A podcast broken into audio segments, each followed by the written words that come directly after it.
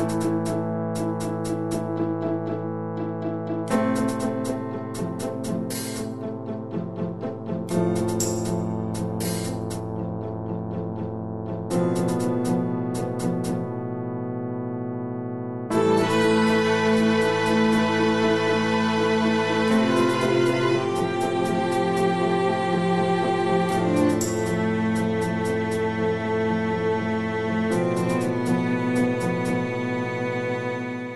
Hey, everybody. Welcome to We've Got Ward, a Doof Media podcast series where we expertly dissect and discuss Ward, Wildbow's return to the world of parahumans. My name is Matt Freeman, and I am wearing two pairs of gloves just in case. And my name is Scott Daly, and I've got my bag of breadcrumbs to leave a trail as we journey through this labyrinthian novel, which is a word, by the way. I just wrote it down, and my computer said, yes, that's Yeah. a word. Sure. This is the weekly podcast where Matt and I eagerly dive into Wildbow's world of efficient glove removal, Amy, unfortunately, and alien based death powers as we analyze and interpret this ongoing web serial. This week, we continue to watch cracks appear in Arc 14 Breaking, reading chapters 14.8 and 14.9. Victoria and company adjust to life in prison, which involves being extremely uncomfortable, having frank discussions about your relationship status, and getting all the skin ripped off your fingers.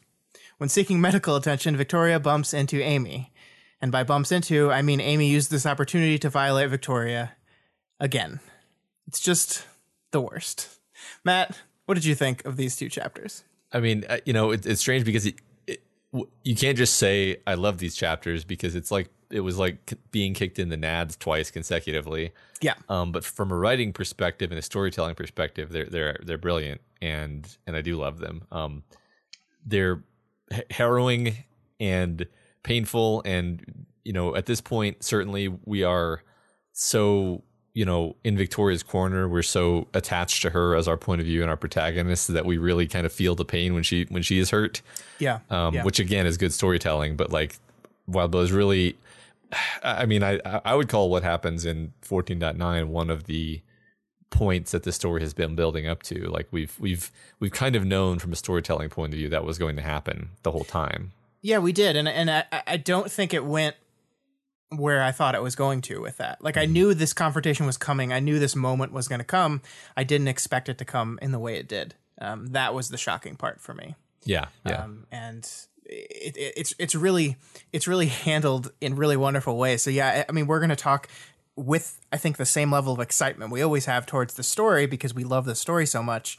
But the the tone of the content this week is a lot more dire, a lot more serious, a lot rougher um, than than a lot of the stuff we see. yeah. Right. There, there- there's definitely. I was having some kind of mental whiplash this week because I was like, well, I'm I'm obviously going to geek out about the writing just as much as as I always do, but the subject matter that's being portrayed through the writing is is a not not something that that one should be flippant about. So Yeah, absolutely. going to have absolutely. to be uh, balanced on that. I think. yeah so we're gonna we're gonna we're gonna try to keep the the right tone throughout all this stuff while also really enjoying what the book is doing because i'm with you i think everything throughout that scene that conversation another moment in this book in this in this arc that is serious conversation um and uh it's it's fantastically done Yeah. Um, so yeah, let's move on into the chapters. Um, so we start 14.8 and you know, it's actually kind of nice because things aren't immediately super, super terrible, right? Um, yeah So first of all, we check back in with Breakthrough uh, plus Golem and Vista, the gang having set up their little camp to take advantage of the security cameras uh, to keep the other prisoners from bothering them. Yeah, and I think you're right that this is at least the first half of this chapter is relatively okay, right? Yeah, like, um, I do think I do think like taking some time to talk about the setting construction here is probably worth it because I, I think the detail here is really wonderful. We've got this like we've got this this prison with a glass roof. It, it has a lot of glass walls. We're seeing that the people of Shin really like glass, don't they? They really they really enjoy glass in their architecture um, we, we get these notes that it's clearly not fully sealed because it's leaking like the, the ice or the, the snow is melting against the glass and leaking through. And so they're a drippy wet place so it's this cold kind of dank miserable place. Victoria describes it as a labyrinth, and that's a description she's going to carry throughout both of these chapters tonight, um, especially when she starts to fall back on the tension of walking through the hallways. And and I, I like there's windows everywhere. It's they're exposed to people and elements. The hallways are at an incline uh, for just probably just to to make it uncomfortable. Yeah. just, just, like I- anytime I hear, I think of like an, a prison with an incline, my mind immediately goes to the sky cells in the Vale and A Song of Ice and Fire. Um, Yeah. Which I mean, that was way crueler because it was inclined off the edge of a cliff, but my head just goes there immediately. So I just imagine this this terrible, mis- like uncomfortable situation they're in. Yeah, I, I like that connection a lot. Um, I mean, I, I think that the like you said, this is kind of a subtly horrible prison, right? Like, like the the ground isn't like lined with spikes, right? It's just slightly no. sloped so that it's impossible to relax. Yeah. It's like everything about it is uncomfortable and and designed for suffering. Like it, it kind of reminds me of like some of like a purgatory or something, you know, where it's like everything about it is is designed to be unpleasant and unsatisfactory. Yeah, yeah. I mean, there there seems to be very little private areas um, because of those glass walls, because the guards need to look look and be able to see through everything, which makes sense in a prison. But yeah, I mean, it's it's just yeah, it's not it's not good. Yeah. But our characters are doing okay for now. Yeah, yeah, they're they're sticking together at least, right? Like at least Yeah. there's some solidarity and and security they're getting from each other. They're staying together. They're they're a team. Um, so I like the text. The text here says, um, and Victoria is thinking this: stay in st- stay, yeah, stay in sight, stay clearly under the cameras. We were in a in a position to manipulate and be model prisoners. That was the game, the charade. It was a game we could cheat at in small ways. Kenzie was a big factor in that, with an eye on the same cameras the guards used. So I like this t- bit here because here Wildbow's telling us what the game is. Like what, this is what's going on. Uh, and I know we've pointed this out before, but I find myself endlessly appreciating how he just kind of sometimes will tell us what's up when it's important. Right. Because I've read so many books that are like an abstruse puzzle for no real reason. Like you're just like, okay, but what what the fuck is actually like going on? Like I I I, I can't care about what's happening because I don't understand what's happening. And and, and Wildbow is very good about knowing like I'm gonna just I'm gonna just have the characters say right out in, in like very briefly, this is what we're trying to do here. This is the situation. And then you're like, okay, I got it. I'm got it. Let's move forward. Uh, and I think this is especially needed in a disorienting and unusual environment and context like this alien prison that they're in. Yeah, I agree. Uh, th- there are moments in storytelling where ambiguity is good and necessary and helps with the tension or the drama of the scene. And there's moments where you don't want to rely on subtext to communicate your message. You want some of the stuff to just be clear and accepted and straightforward. Um, and this is one of those moments. I agree. The, the emotion of this scene, this this area, this, the, this part of the story we're in, is not connected to what are the heroes trying to do? What are the bad guys trying to do? It is more Amy specific. It is more revolving around this Victoria Amy relationship. That other stuff is is not as important. So there's no reason for it to not be clear. Yeah, yeah. And I was I was thinking about this because Victoria is like actually a really good character for that general idea. Just like just like her scholarly analytical nature enjoys breaking down situations like this in a way that like makes it very clear to us as well as her. Um, and it's been a while, I think, since you and I have compared Victoria to Taylor, but it strikes me that back in Worm, we kind of made similar comments about Taylor that was like, oh, she's the perfect personality to be the point of view character of the story. And I think we're seeing kind of the same thing with Victoria here. And and like I thought that, and I was like, well, that's faulty logic. Like, of course she is. Like the story's built. the story's built around. That's like saying, isn't it crazy how the Earth just so happens to be the perfect planet to support human life? of course it does. Right. That's how that happened. But I Yeah. think that's a, I think that's that is a strength to the writing that like you take your character, you define your character's traits, and then you kind of build the story around ways in which you can make take maximum advantage of those traits. Yeah, that's that's really well said. Um, you know, I, I also I'm fascinated by this particular thing that Wildbow does here because I, I think that I have for most of my life actually misunderstood the adage "show don't tell" because I I would I think that I have typically applied it in some places where it shouldn't be, and then not applied it in places where it should be. And this is one where like I might you know if if I were writing a story, I might say like, well, I'm not just going to tell the reader what's what's going on in the situation because that that's telling. I should show I should show what's going on in the situation. And the thing is like nah, there's no reason why you shouldn't just clarify the situation. Like Yeah. you're you're I mean first of all he he is showing us the situation. He's just also making sure that it's clear on top of that. Um and it, it doesn't take anything away from it. Like the place where you want to show don't tell is like the details of character interactions and how how they are internally and, and amongst themselves. Like that's Yeah. that's a place where humans are good at and want to make inferences, but we don't want to be like it's like a burden to make us make inferences when it's like, okay, what's happening? What, what like if you if you don't know what's happening, then you can't care. So Yeah, yeah, and, and I've been critical of the story in the past of moments where I thought it um, made things a little too explicit. Uh, This is not one of them for me. No, I think I think this is absolutely necessary. Um, it helps frame it helps frame the conflict around with that we're going to see with this gang coming up in a little bit. Exactly. Yeah. Yeah. So um, apparently, Kenzie is now doing some tinkering using uh, irritating humming. uh, and also, Kenzie is connected to all three of her teammates around the clock, including while sleeping, which we kind of suspected, but this is made explicit, and and the the, uh, the team discusses it in this chapter.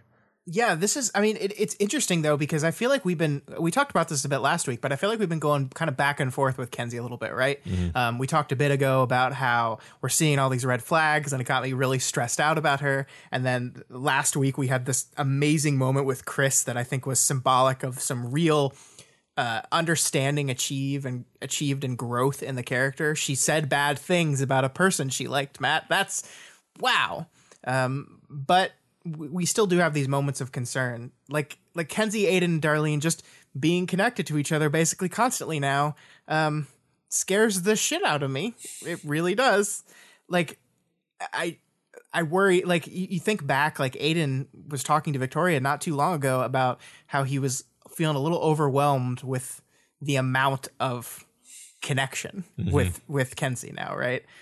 And he's too nice of a guy to be like, "Hey, disconnect me." Yeah. um, and so like I'm just seeing all three of them connected, and I'm wondering what's going on in his head, and this it really, really, really scares me. Yeah, I mean it's funny because th- these aren't necessarily the kinds of things that I cue into when I'm reading. Um, so I, I, I actually kind of like it that you're pointing that out because now that you do point it out, I'm like I, I imagine her team being like having conversations where they're like, you know, I really want to disconnect, but if we disconnect, then we can't reconnect to Kenzie, and, and Right. she'll and she'll be and she'll freak out, and so we we don't want to do that to her, but also. I kind of want to disconnect. Like, like I don't know, I don't know that's what's happening, but like you, you just imagine this, the like the stress this is putting on on everything, pretty much. Yeah. And I mean, there's also a part of it where you're like, hey, Darlene needs connections. Mm-hmm. Kenzie likes connection. Maybe these are the, perfect friends for each other. Like in the back of your head, you're like, maybe it's gonna be okay. Yeah. And I don't know. And I think I think the text is fairly intentionally ambiguous about this as well, because I think even Victoria's like, I don't know. Like when when Vista says this weird and creepy, her response is, "Yeah," and she laughs and says, "Absolutely." But it's complicated, and I mean like that, that acknowledgement that it, this is not just a simple of like Kenzie, you must stop doing this. That it's it's a it's more complicated than that, and how to approach this is complex, and how to approach Kenzie is complex. I I really like it. I, I like that there's no easy answer here. It's very easy for me to say that connection while sleeping that's bad but we talk about you know it's helping her sleep right Yeah. Yeah, yeah. I, I, I don't necessarily think it's a terrible thing. I think it's the kind of thing where maybe they're overdoing it right now and and they'll rein it in and they'll have some um some mature boundaries around it. Like they're they're kids, they're still learning, they're still experimenting with their Yep. powers. And I like it's one of those things where like it, it seems like a red flag, but it could just be like I, I- I think the amount of time that I spent in like chat rooms when I was 14 was probably also like not you know, like unhealthy in a similar way to this constantly being connected thing. oh my god so many chat rooms you Yeah. just gave me all kinds of flashes and that's Right. If, Wow. if if you judged if you judged me based on the, the chat rooms that I was in, then you'd probably be really worried. But now I'm like, yeah, no, now I'm you're okay now I'm, I'm okay now. I'm not that on my oh sh- oh I am. oh no yeah no i get you i yeah. got you Um, I loved Ashley trying to reassure her though that Kenzie uh, has has Ashley at least. She says, "I've died a bunch of times and I'm still here." uh, which is delightful. And then Kenzie falls asleep using Ashley's leg as a pillow. Yeah, I mean, I love that Ashley line, but Kenzie's right here. Like, they're capes. Like Ashley will be here for her as long as she's still alive, but they're they're capes. Yeah. Ashley could die tomorrow, and like it's it's it's a great comfort for sure, but it's not a solution. Mm-hmm. Definitely not. It is not something that's just going to make Kenzie go, "Oh, okay, okay." You love it because you love Ashley and you love that she she means exactly what she says there. That that she is fully fully committed to to Kenzie Yeah. and always will be. But Yeah. they're capes. Yeah, I'm I'm catching this this kind of background theme with Kenzie where she's she's beginning to realize maybe that like no matter what she does, there's always the risk that she could lose her important people, and um, which would be which is like a terrible, terrifying thought to her, even more than it is for you know for a regular kid. Even even people who don't have Kenzie's issues struggle with with these thoughts yeah, yeah. um and and yeah she could lose ashley but like uh, and you know maybe she's coming to to a more mature understanding of like well yeah you could lose anyone at any time it's true it's just true right Yeah. and, and, and it and it sucks but we we like as humans have to kind of find a way to, to deal with it Yeah, I mean, I think that's kind of part of growing up a little bit is Yeah. deal, is is realizing that the impermanence of everything. yeah yeah so i love ashley looking at victoria to confirm that she's aware of the gang of prisoners that are kind of encroaching on them Mm-hmm. and vicky noticing her quote unquote almost normal eyes Isn't that fascinating? Because like Ashley's eyes have been this recurring beat for us, especially recently. Um, like seeing the lack of anything in Ashley's eyes as as a moment of fear or or, or, or, or concern about how she's doing. And now we get uh, we get her in a place where um, she is she's got the pupil thing turned off. She's got the smokiness turned off. Um, they're just her eyes now. And yet Victoria says almost normal, not normal. Her eyes look normal. They're almost normal, right?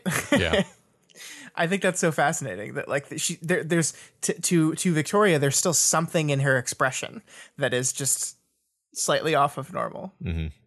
Yeah, well, I- I think her aren't, and, and that's the thing is, I was like, wait a minute, is is it just that her irises are really pale? Is that is that what makes it not normal, or is it just that Ashley is a bit off to her? Um, I think I think I think uh, I think it's she's just she's just a little bit off. Yeah. Like Ashley's like Ashley has made such progress and she's great. Um, but she, as we'll see in this conversation right here, she ap- still approaches things from a different perspective than Victoria does, and Mm-hmm. I think that to me that translates in how she she describes the way she looks. yeah, I like that. Um, sorry, yeah. So there's this interaction between them, like you were saying, it it indicates kind of that there is a disconnect between them, but eh, they still get along really well, and, and Sure. it's just it's just like so. Ashley says if her path to happiness means weirdness or blackmailing her parents or staying up late tinkering, then I'll support that. Don't get me wrong, I don't think it does require those things, but if it did, or if it does in the future, I wouldn't necessarily stand in her way. I wasn't sure how to respond to that. That's great. It is. I like it a lot. And it's this kind of fascinating rumination on how to assist someone in their recovery, right? Um, and we kind of go back, we go back to Kenzie's. We didn't read Kenzie's monologue, but she sits there and, and tells what the spooky stuff is. Um, being alone, spending her life pushing things away, never having anyone for Christmas. Christmas is just herself, just buying herself a present, and always me smiling, smiling, uh, sending treats to the needy for Christmas and doing Tinker stuff too, because I always go do Tinker stuff. And it's just really, and you can kind of hear Kenzie's voice. She's probably saying it very fast. There's no pausing between words. There's some commas in the sentence for grammar purposes, but I don't think Kenzie pauses. um, and, and, and yeah, what she's basically arguing here is that like, she she lays asleep she lays in her bed at night and all this stuff hits her thoughts and she has trouble breathing and connecting to Darlene and Aiden calms that anxiety like like feels their calmer breathing and that calms her down. And tha- and that's what the argument here is that like if Kenzie's path going forward involves needing stuff like this stuff that people would call creepy and weird Ashley says well then she should get that. Yeah. um, and there there are problems to that mythology, of course. Like there there are going to there are going to be issues like saying um saying if she needs to blackmail her parents in order to be okay, well, shit, then blackmail those parents. Um not great, but I, I love it represents like this kind of love that that Ashley has for Kenzie, Yeah. like and not unconditional almost. Yeah. Like, I was basically going to say that that Ashley, I think, loves uh, Kenzie more like a, a sister or or even like a mother, um, a, a big a big sister maybe or a mother. I mean, it's it's all kind of the same emotional package, right? yeah, Whereas I think Victoria is, is very fond of Kenzie, um, considers herself somewhat responsible for Kenzie for taking care of her, for mentoring her. Um, but it's it's not it's not at all the same kind of uh, emotional valence. yeah, And I mean, it reminds me like this is a weird place to take it, maybe, but like it reminds me of the whole concept of, of the show Dexter, and and like specifically like how the conceit of the show is like his his father or whatever like realized that he was basically a a killer at heart, and so channeled his terrible tendencies into something that was like acceptable and and like moral within certain bounds. And and it's this uh, you know it's funny because like as a parent you you think you you as soon as you become aware of the Dexter concept you're like would I would I help my child be a be a better serial killer and I mean I think the answer is like uh yeah, probably honestly um but like the I mean the, the, the what I'm what I'm getting at is I think that Ashley is basically saying I'm I'm on Kenzie's side no matter what and I will help her do things that are even quote unquote bad or or even actually bad if Yeah. it if it helps her. I don't know if there's quote unquoting and and Yeah. blackmail. Yeah, right, right. yeah, no, I, I I get what you mean. There, there's actually a book I read about that. Um, it's called Defending Jacob. Uh-huh. The concept of the novel is like um, a lawyer's son is charged with murder, and he's defending his son in court. He's kind of slowly realizing over time that oh crap, mm-hmm. there's a good chance my kid actually did this. And like, what do you do? Do you do you keep like uh, what's the right path in that? And that's yeah, that's a tough, complicated thing to look at. And I, I agree that that is kind of very similar to Ashley's relationship. I, mm-hmm. But I mean, you've just said that Kenzie is Dexter, and the the community is gonna just, just flip out. Yeah, but, then I said that I would defend my own serial killer children, which is probably a worse thing. So hopefully Yeah, they, that's they pay more attention to that part. I'm I'm gonna keep a, a close eye on your kids, man. Very Yeah. close eye. Uh, don't worry, don't worry. um, so now this group of ruffians shows up, and they are like basically a guided missile aimed at breakthrough. And this is not a Chekhov's gun that will remain cocked for long because it Yeah. goes off in the same chapter. Yeah, I really like how the text chooses to point them out, though. Wildbow once again uses Victoria's fashion sense to construct the war a little bit. Like, i- i- there's this this hierarchy of prison uniforms where like everyone eventually gets a uniform, but everyone also comes in with their own clothes. They let them keep their own clothes. So like the people that have been there longer are wearing the uniform, but mixed in with scraps of their the clothes they came in on. I, that's like a, a really wonderful world building detail of this prison that of course Victoria is the perfect person to immediately pick up on because that's just that's just what she does. I really love it. Yeah. Um and, and it's just very atmospheric, right? Like Yeah. y- you can really like it's it's cinematic. Like you can imagine this being a show and like the the look of these of these of these hardened people who've been in there for a while and their their ramshackle kind of post-apocalyptic looking half prison uniform, half scraps, literally scraps of clothing. Yeah. It's great. Yeah. So uh, Vista uh, camps the Byron spawn at his mattress and gets him to sit down and is immediately like, "Ju- eh, just for the sake of argument, if you were to start seeing a girl, what are the rules of engagement? And then the text says, I turned to look at Vista, my eyes widening. She ignored me. and, and I love I love this whole this whole bit here. I'm so glad we get this. It's just, Yeah. just Vista and Byron trying to find some happiness in this world. Uh, and also can't help but see it as like an intentional opposite to what happens in the next chapter. Yeah, I did this thing where I was like reading through the chapters and and formulating my part of the script this afternoon, and I I, I picked up on that too. This idea how much this uh, is like a, uh the better ver- like the the good version of everything terrible that happens in the next chapter. Yeah. and I was like, Matt, I discovered this thing, and then I like immediately read your script and was like, oh, well, so did you. Fine. No, but I think I I think this is very important. We have Vista approach Byron here, set him aside for a conversation. She likes him. She wants to be him, with him in some way, but she respects him. She respects Tristan. She knows it's complex and she wants to try anyway, but she understands that uh, that there are rules. The first thing she asks about, like you said, the first thing she asks about in this conversation is what are the rules? What are the boundaries? Establish the guidelines for me up front.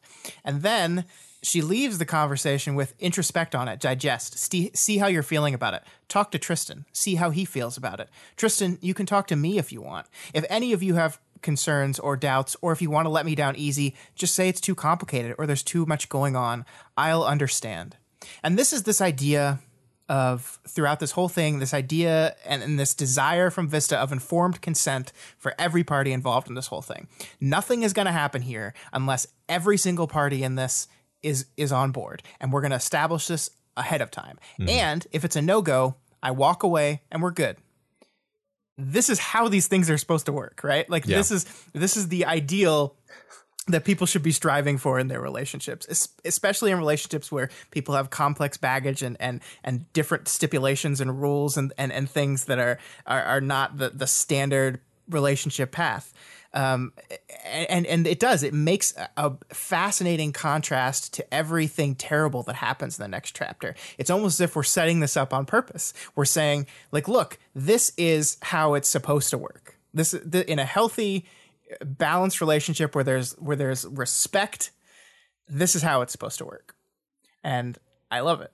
Yeah, right. It's it's this ultimate like instruction manual for how to have a mature uh, interaction. And, and, the thing is, it's it's also extremely charming and cute and adorable, yeah. Oh, and, yeah. and, it makes you smile, which which is great because like I, I, don't know. I mean, I think there's a human tendency to think that if you if you have these explicit conversations then it like sucks the romance out of the situation and, and the fact is that it doesn't have to no and and this not. this scene shows that it doesn't have to because it's i, I mean like th- there, there's it's it, it maybe even improves it because Byron I don't think would have even been open to any kind of um you know um overture yeah, unless yeah. it were packaged within like look this is going to be I'm I'm going to be extremely patient and and we're going to talk to Tristan and it's all going to be um yeah yeah and I mean Vista is initiating the conversation. She's saying, I want to have a conversation. I want to talk about this and then it goes forward naturally and then when it's over she leaves. Mm-hmm. like like that's important. Yeah. um yeah and i agree with you about the, the the the flirtiness is so great. The whole the whole black knight blue knight thing i loved that. Yeah. Um i love how it ends. I love how he says let me be a gentleman as a way of thanking you for being cool. I'm not good at this whole thing but it kind of made my week. And her response is it making your week makes my month. So there take that. That's adorable. That's yeah. adorable. I love it I love it so much. Me too. Um, I really hope these guys find a way to work this thing out. I know it's complicated. I know it's not going to be easy. Um, but if if there's going to be hope, this is the path, right? And yeah. and that's really encouraging, and it makes you happy. And and seeing these characters that you care about happy is great. Especially, yeah. especially, I agree. We need this. We need this. The rest of these chapters are gonna be tough. Yeah, I'm so we glad. Need, we need a little bit of this. So glad this is not dead. Yeah. Oh my god. And yeah. you know, I only notice this because I'm staring at this at this text, but um, you know, Vista commits a little a little Tristan Byron faux pas because she she talks past Byron. She says, "Tristan, you can talk to me if you want," mm-hmm. and, and it's like in this situation, she's obviously trying really hard to be sensitive, and it's like you you just already know that that the the two brothers aren't going to hold this against her. Like maybe they'll mention later, like you know, that that's one thing that like we we prefer you not do that. But like in this moment, it's like you can't you're not like you can't be mad at her for that, right? So it's yeah. like it's it's all about kind of intention and, and where the heart is. And maybe it's wishful thinking, but I'm imagining Tristan's point of view throughout this whole conversation. And unlike in his interlude, where his point of view at Byron's stumbling and foot and mouth nature about flirting, um, there was animosity there. Yeah. There was like, you stupid, you're so bad at this, you're terrible this to me, even as Byron is doing the same thing, he's even as he's stumbling, he's not doing too really good at flirting. He's a little bit awkward about this whole thing. In my mind, I just see Tristan as being more like, oh Byron, right. like like much. Like, I just see the animosity not there, and maybe I'm just reading into that. And there's nothing textual that says that or not. It's just my feel of where the characters are right now, uh, and I I love that. Yeah. Yeah, I mean my my like man, that, that that's kind of a rabbit hole to go down, right? This idea that we we do kind of like as we're reading the scene, there's nothing about Tristan, but I'm totally having this little movie in my head off to the side of like what Tristan is thinking and how he's reacting, and and I almost can't help it. I almost can't not do that. It's it's the Yeah. same. It's the same way that like when I'm in a real life social situation and someone says something like off color, I'm like instantly aware of like the reactions of everyone else, even if I literally can't see them. You know what I mean? Yeah, like like you're always tracking and modeling these things, and you do the same thing when you're reading. You do the same thing for fictional characters. So like, yeah, I mean we we we do have every single reader does have their own little inner Tristan, and I, and I agree with you. My inner, inner Tristan was like happy this is happening, and, and maybe even trying to think through like before he even has his turn, like what am I gonna what am I gonna say to Byron, like that in terms of what the boundaries should be, so that I can make this kind of work for him as well as I as well as I can tolerate. You know, we, we can we can meet in the middle somehow. Yeah, yeah, and uh. I just like I I imagine this moment where Byron says, um, "I'm not good at this whole thing, but it kind of made my week." The Byron's chivalrous moment. I imagine Tristan going, "Yeah," yeah, like just going like, "Fuck yeah, you did it! Yeah. good job, buddy." Um, I don't know. I, Yeah. don't know. I, I hope I hope that's what's going on, and I hope we're not. I hope Tristan's animosity is not returning. Um, but I don't know. I don't know. No, I, I- think it is. I mean, I feel like I feel pretty comfortable saying that, but then like the story can always prove me wrong. But I, I feel like that's I feel kind of like that's where we're going with the Capricorn brothers. Um, but we'll see. I mean, We will. There's been tension recently, but that was all the teacher stuff. So we'll yeah, see. and, and yeah, I mean the the cool thing about the book is we re- honestly don't know how much of that is how much of that was just a performance and how much there uh, is underlying truth under there. True, true. Um, yeah. Um, yeah. So yeah, he he leaves. Um, and then we get one of the little gold morning symbol page breaks, and that you know normally we would just ignore or just kind of move past it, but uh, I just want to point out like Victor- like Bible uses these a lot actually, and they mean different things. So like here it means page break or, or section break or whatever. It, it's a it's a web serial, so there's no pages, but I kind of call them page breaks. I don't Yeah. know uh, denoting Victoria sleeps, the, the night passes, it's the next day. Sometimes, though, they mean uh, Imp has used her power and wiped out some memory. Uh, sometimes they mean Sometimes it's a point of view shift. sometimes a point of view shift. Um, sometimes it's uh, a, a massive change in a per, in a character's perspective as they enter or break out of a master effect. Uh, in, in the case of goddess, so they don't they don't like like there's no there's no code to crack in the sense of like what do these mean? It's like well they mean some, they, they mean something has changed, Yeah. right? And so I'm just pointing out that so that when we get to For no apparent reason at all. yeah, right No, I think I think that is important, and I think we- we'll see another one of them um, before before the incident in question that you're talking about. So, Yeah, yeah. All right. So the next day, they're in the chow line, and Theo explains how the prisoners actually like they, they want to be singled out for punishment because if they are punished, it can mean that their sentence is sort of used up in a sense, uh, or, or like there's an allotted amount of getting their ass kicked, and then they just want to get it all out of the way so they can get out of prison faster. Yeah, yeah. I, I like this because like like we said, we started out this chapter in this kind of calm, collected, adorable. Like they're in prison. Yes, it's a bad situation, but nothing bad has happened yet, and so we we're having moments of like just not as as stressful times. Um, and then uh, then the tone shifts. Uh, it- we move from this adorable Vista Byron interaction. It's the morning now, and with the morning come problems. And I like I like how the the end of the sec- you were just talking about the section break. The end of the last section kind of set this up for us. Like it, the, the lines are into the small hours of sunrise and the light of dawn on an alien Earth.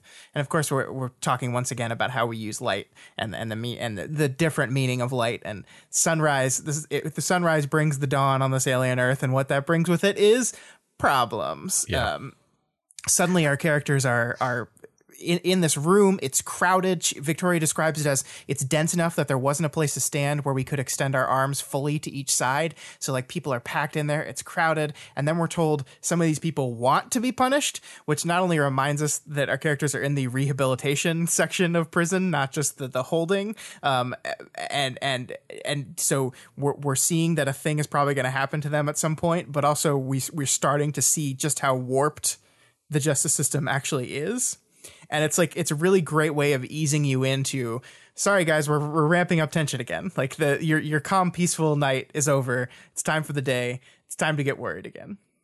Yeah. Yeah i like that, that that's um just kind of layering on the the psychological kind of horror of what's going on in, in this prison. That's great. Yeah yeah. And i want to i want to pause on this for a little bit here because we see Rain kind of talk through their system right he says the rebuilding is supposed to be according to strict rules and shit. Revise and uncover coping mechanisms, perspectives, toxic relationships. Really big focus on the rehabilitation part. I'm really not sure how I feel about it. The idea of going and within a year or three being done, being allowed to re enter society, that sounds good enough that I could see myself looking past the brainwashing. And Ashley, like, immediately points out that, like, Rain saying he could look past the brainwashing is like a big deal because like that's the source of everything that he's gone through before has been brainwashing in some form uh-huh. or fashion. Um, and I, I, really, I really appreciate we're, we're introduced to this system that I think seems pretty barbaric on the surface. Like when people are wanting to be brutalized and tortured, um, it, it comes off as like, holy shit, that's terrible. Um, but but through Rain, we're offered a perspective on maybe why a person would want this, like why a person would look at this and say, "Yeah, okay, okay, I'll do that." Um, and and it's not it's not that I, that's not that I think the book is like saying the Shin justice system is the ideal system for punishment and rehabilitation, but I think it's important to give a perspective to kind of understand the people that are here, understand why people would would be okay with this, and kind of maybe tangentially understand why people would go to Amy and be like, "Yes, fix my brain. Yes, yeah. um, make me not a criminal anymore." Yeah, I like that. And I, also, I, I feel like different people can have a different definition of what brainwashing is, right? Like, sure, sure, yeah. like, like, I don't know. I mean, you could call a lot of what you could call a lot of uh, accepted institutions in our society brainwashing if you were cynically minded about them. Um, like I, I, guess maybe part of it is that I don't, I don't, even actually see what aspect of this Rain is calling brainwashing. Like it, to yeah. me, it seems a lot like what it, it seems no worse than what we already do, and we don't tend to call it brainwashing. But well, I mean, I I don't know how much of how much of this is like Star Trek Next Generation Four Lights esque torture, right? Right. I think I think that's that's a pretty big part of the rehabilitation. I think, and I would call that brainwashing. I mean, I think that's the the the message of that episode of TNG mm-hmm. is kind of like pushed enough. You'll you'll start to believe it. Like that's mm-hmm. the end of that episode. Is you know for a minute there, I actually did see five lights, mm-hmm. um, and uh, you know that's like not good, not good yeah. at all. um, I, I know. Yeah, I, I, think you're probably right. Like we we haven't been explicit about what this this torture, what these kind of struggle sessions actually look like. But yeah, that's probably where the the meat of it is. I agree. Yeah, yeah. And I mean, like, it, it's a it's a great it's a great way of I, like I said, I think it does two things. I think it establishes the the brutal nature of this world, but also if you establish something that brutal, I think you need to like like at least Wildbow wants you to understand a little bit, a little bit of the psychology of the people that would do that. And I think yeah. Rain is a great tool with that because if Rain is a guy who wants to be better and he he wants he he like wants to do the time and to get better and then to go out there and do good. And that's what he wants. And you give him a path to that. Yeah. Maybe the path is worth worth five lights. I don't know. Yeah. That's really interesting yeah, I, I hadn't really thought of it quite the way you're you're putting it, um, but I think you're exactly right. That's cool. Yeah, and I, I just want to say I'm not saying that this is a good. what I'm not saying here is this this is a good method of of justice. I do not think it is, but I think I think it's important that we understand people. Yeah, yeah. Well, I, I think I don't know if I have any like if if you you know if you put a gun in my head, I don't think I could tell you like what's the what's the best what's the best way of doing a criminal justice system? Like I don't I I don't I don't know. That sounds like a really hard problem to me. I would be very dubious of someone that offers an answer that's very simple to that question. Good point. Uh, so as we're as we see them in the in the lunchroom, Vista and Tristan are hanging are hanging out. Uh, seems positive. Seems good.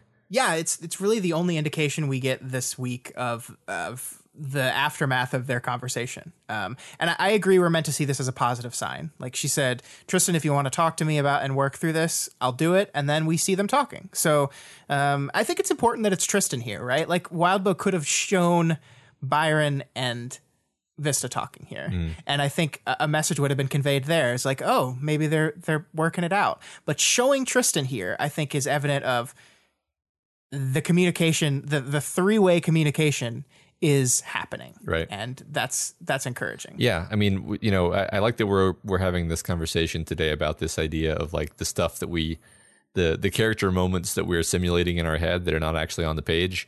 Um, because I totally just you know when when Victoria said like yeah you know um, Tristan and Byron swapped, which involves them going into like a private bathroom basically. I, I was like, yeah, they they probably had like a pretty a pretty short conversation there because when they can like basically when when they can swap privately is the only time when they can have a conversation Yeah, that's true. and um and you know we don't know what what was said but now we see that Tristan is is you know hanging out happily hanging out with Vista and and uh that's that's all positive and suggests that it suggests that everyone is kind of on the same page uh or or at least trying to be on the same page Yeah, yeah. Like- It- this is. I don't think this this means that hey, it's going to work out. Right. Yay. Right. No, not at all. Not at all. Yeah that would- that would be simplifying it but I think there's goodwill uh on on all parts here Yep, I agree. Okay, well that's all the good things that happen. Let's yeah, we're done. With, we're done with that. We're f- about forty minutes in, so the rest is just going to be pain. Uh, so the guards, along with a cohort of prisoners, the gang I think from earlier, converge on breakthrough. The team rushes to hide Kenzie's tech before it's discovered, um, and then they're they're roughly searched before they can do anything to prepare against the attack. Um, they are assaulted. Uh, the woman from the previous night throws a ball tied to a wire and manages to shred off a good patch of skin from Victoria's hand. uh I don't uh, Yeah. I don't do good with Yeah. like that kind of that that kind of gore. Like I watch scary movies all the time. I watch gory movies all the time. Like I feel like hand gore gets me. Yeah. It's like hands are important. yeah. Uh, so so I I was going to wait to read this chapter, and then I, I accidentally looked in the spoilers, the word spoilers channel of our Discord. it was a legitimate accident, and I just my eyes just saw the word degloved, and I was like, shit. I can't. I can't not read the chapter now.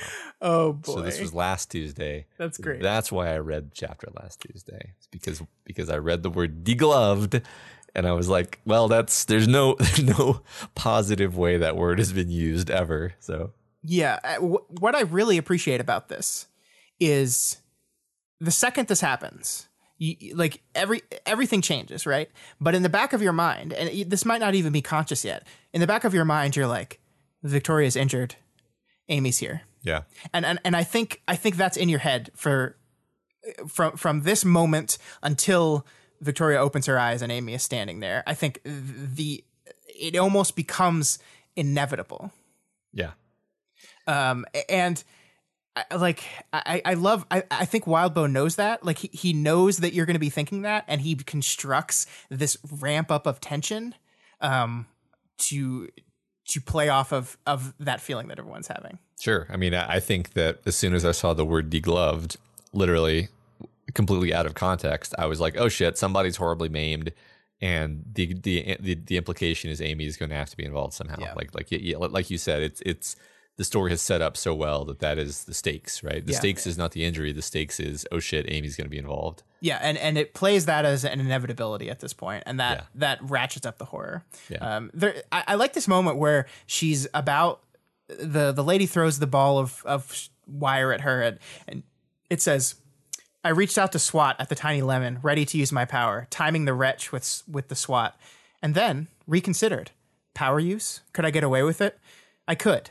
I would have, but my hesitation threw off my timing, and I was a hair too late. I, I love this moment um, because if you remember, it's, it was a long time ago. Think back four weeks ago. Uh-huh. Uh, chapter one of this arc, This this same arc that we were still in. Yeah. the same arc that we're still in. Uh, chapter one of this arc, Victoria is tr- sparring with Anelace, and he is telling her that she needs to stop overthinking and trust her instincts a little more. Trust her instincts and react instead of thinking the situation through. And here we are, chapter eight, and Victoria doesn't instinctually react. She pauses and hesitates just a little bit, just a little bit, mm-hmm. and it's enough. It's enough to hurt her. And I, I, I really like this. I, I like it's it's such a clever way of bringing that old conversation back to the fore in a, in a way that doesn't have to be explicit. Yeah, I, I adore it as, as well. I do wonder what exactly it's saying because I've seen her kind of warrior monk thoughtfulness and and caution as she wades into combat situations as being like a sign of of her growing maturity. You know, it's certainly in con in contrast to Glory Girl. I guess maybe the answer is like you know, Anelace wants to make her into someone who I think he even says something like this, like I, I do want you to do the right thing. I just want you to do it faster. Yeah, right, um, right. Which, which again would be would be what you know. She she did have the right instinct. She, if she had gone, she says it here. If she'd gone with her instinct, she would have succeeded. Yeah. I mean, and it's like, yeah, I mean, I think it, it all comes, I think it, it comes back down to trusting yourself to instinctually know what the right thing is. And Victoria has a lot of trouble doing that. That's why she goes through these things because Victoria still sees the action she did as Glory Girl as part of her. And she's terrified that if she doesn't think through everything, that's her natural state and she's going to fall back to it. But Victoria's different now. She's changed. And I think part of that change is recognizing to trust that change in you a little bit and to trust that instinct in you a little bit. Um, it is interesting though, because there's a, there's almost a, a recreation of this moment with Amy where um, she's about to like react with her power to Amy touching her and she pauses to think about what the what the result of using her power on Amy could be for the people of Gimel, and it it causes her just like here to hesitate for just a fraction of a second too long, and that's how Amy is able to get a hand on her. Now, um, you know, individually, that's bad for Victoria, but it's hard for me to look at that and say she made the wrong choice there. Like Yeah, because I, I mean I think as terrible as Amy is, and we'll get into it, um, just like killing her with the wretch in this, that moment, like wouldn't have made Victoria feel better. I mean, it would have solved her immediate problem, which is good because her immediate problem is Amy doing awful, awful things to her. But um, yeah, I mean, I don't know if I don't know if I look at that moment as Anelace was right again. You should have you should have acted more instinctually, you know. And I think that's the the the not necessarily cut and dry nature of this. Sometimes Yeah. consideration is important. Sometimes instinct is needed. One thing I've been thinking about with these two chapters and considering everything that happens in them is like if if it turns out that all of this is for nothing and Gimel doesn't get the supplies from Shin, that says one thing. If it turns out that all of Victoria's sacrifices enable the relationship with Shin to be repaired and save millions of people, that says another thing. And it's interesting how it's almost like the the story withholds judgment on the almost the morality of her choices until we see the consequence. I don't know if I'm Yeah. thinking about that right, but I don't know if morality is the right word, but I get what you mean. I get what you mean. Like they are. I mean, throughout this, the entire chapter and a half now, everyone in this group, it's constantly making a choice to value this potential arrangement for the sake of Gimel over their own personal safety secure and security. Like they make that decision constantly, again and again and again. Victoria makes it again and again and again. And yeah, I mean, I think the the end result. I don't think it changes the meaning for it in the moment, but I think it does. It does reflect on thematically yeah. what that's saying. what the story is saying. Yeah, Yeah. Uh, like because I agree. I'm I'm kind of uncomfortable uncomfortable saying like whether this was a good choice or not depends on what some third party decides. I don't think that's true. Actually, like Yeah. like I'm inclined to say this was a good choice, even if it results in horrible consequences, because it was true to her like heroic nature. Um, but it could still result in even worse consequences, and it, it could be it could be like oh, it was actually for nothing. Um, Yeah. But yeah, we'll see. We'll see. Yeah. Yeah. So this is a pretty cool fight overall Mhm. because uh, so the next thing that happens, Vista, I think, tries to redirect the second projectile, which saves Victoria from maybe being decapitated, but doesn't save her hand from even worse damage. Yeah, I think I think you're right. Like it, we, it, the text says the wire is like curving around to hit her, and that suddenly goes straight instead and hits a guard, and that's when it kind of cuts up a guard a little bit.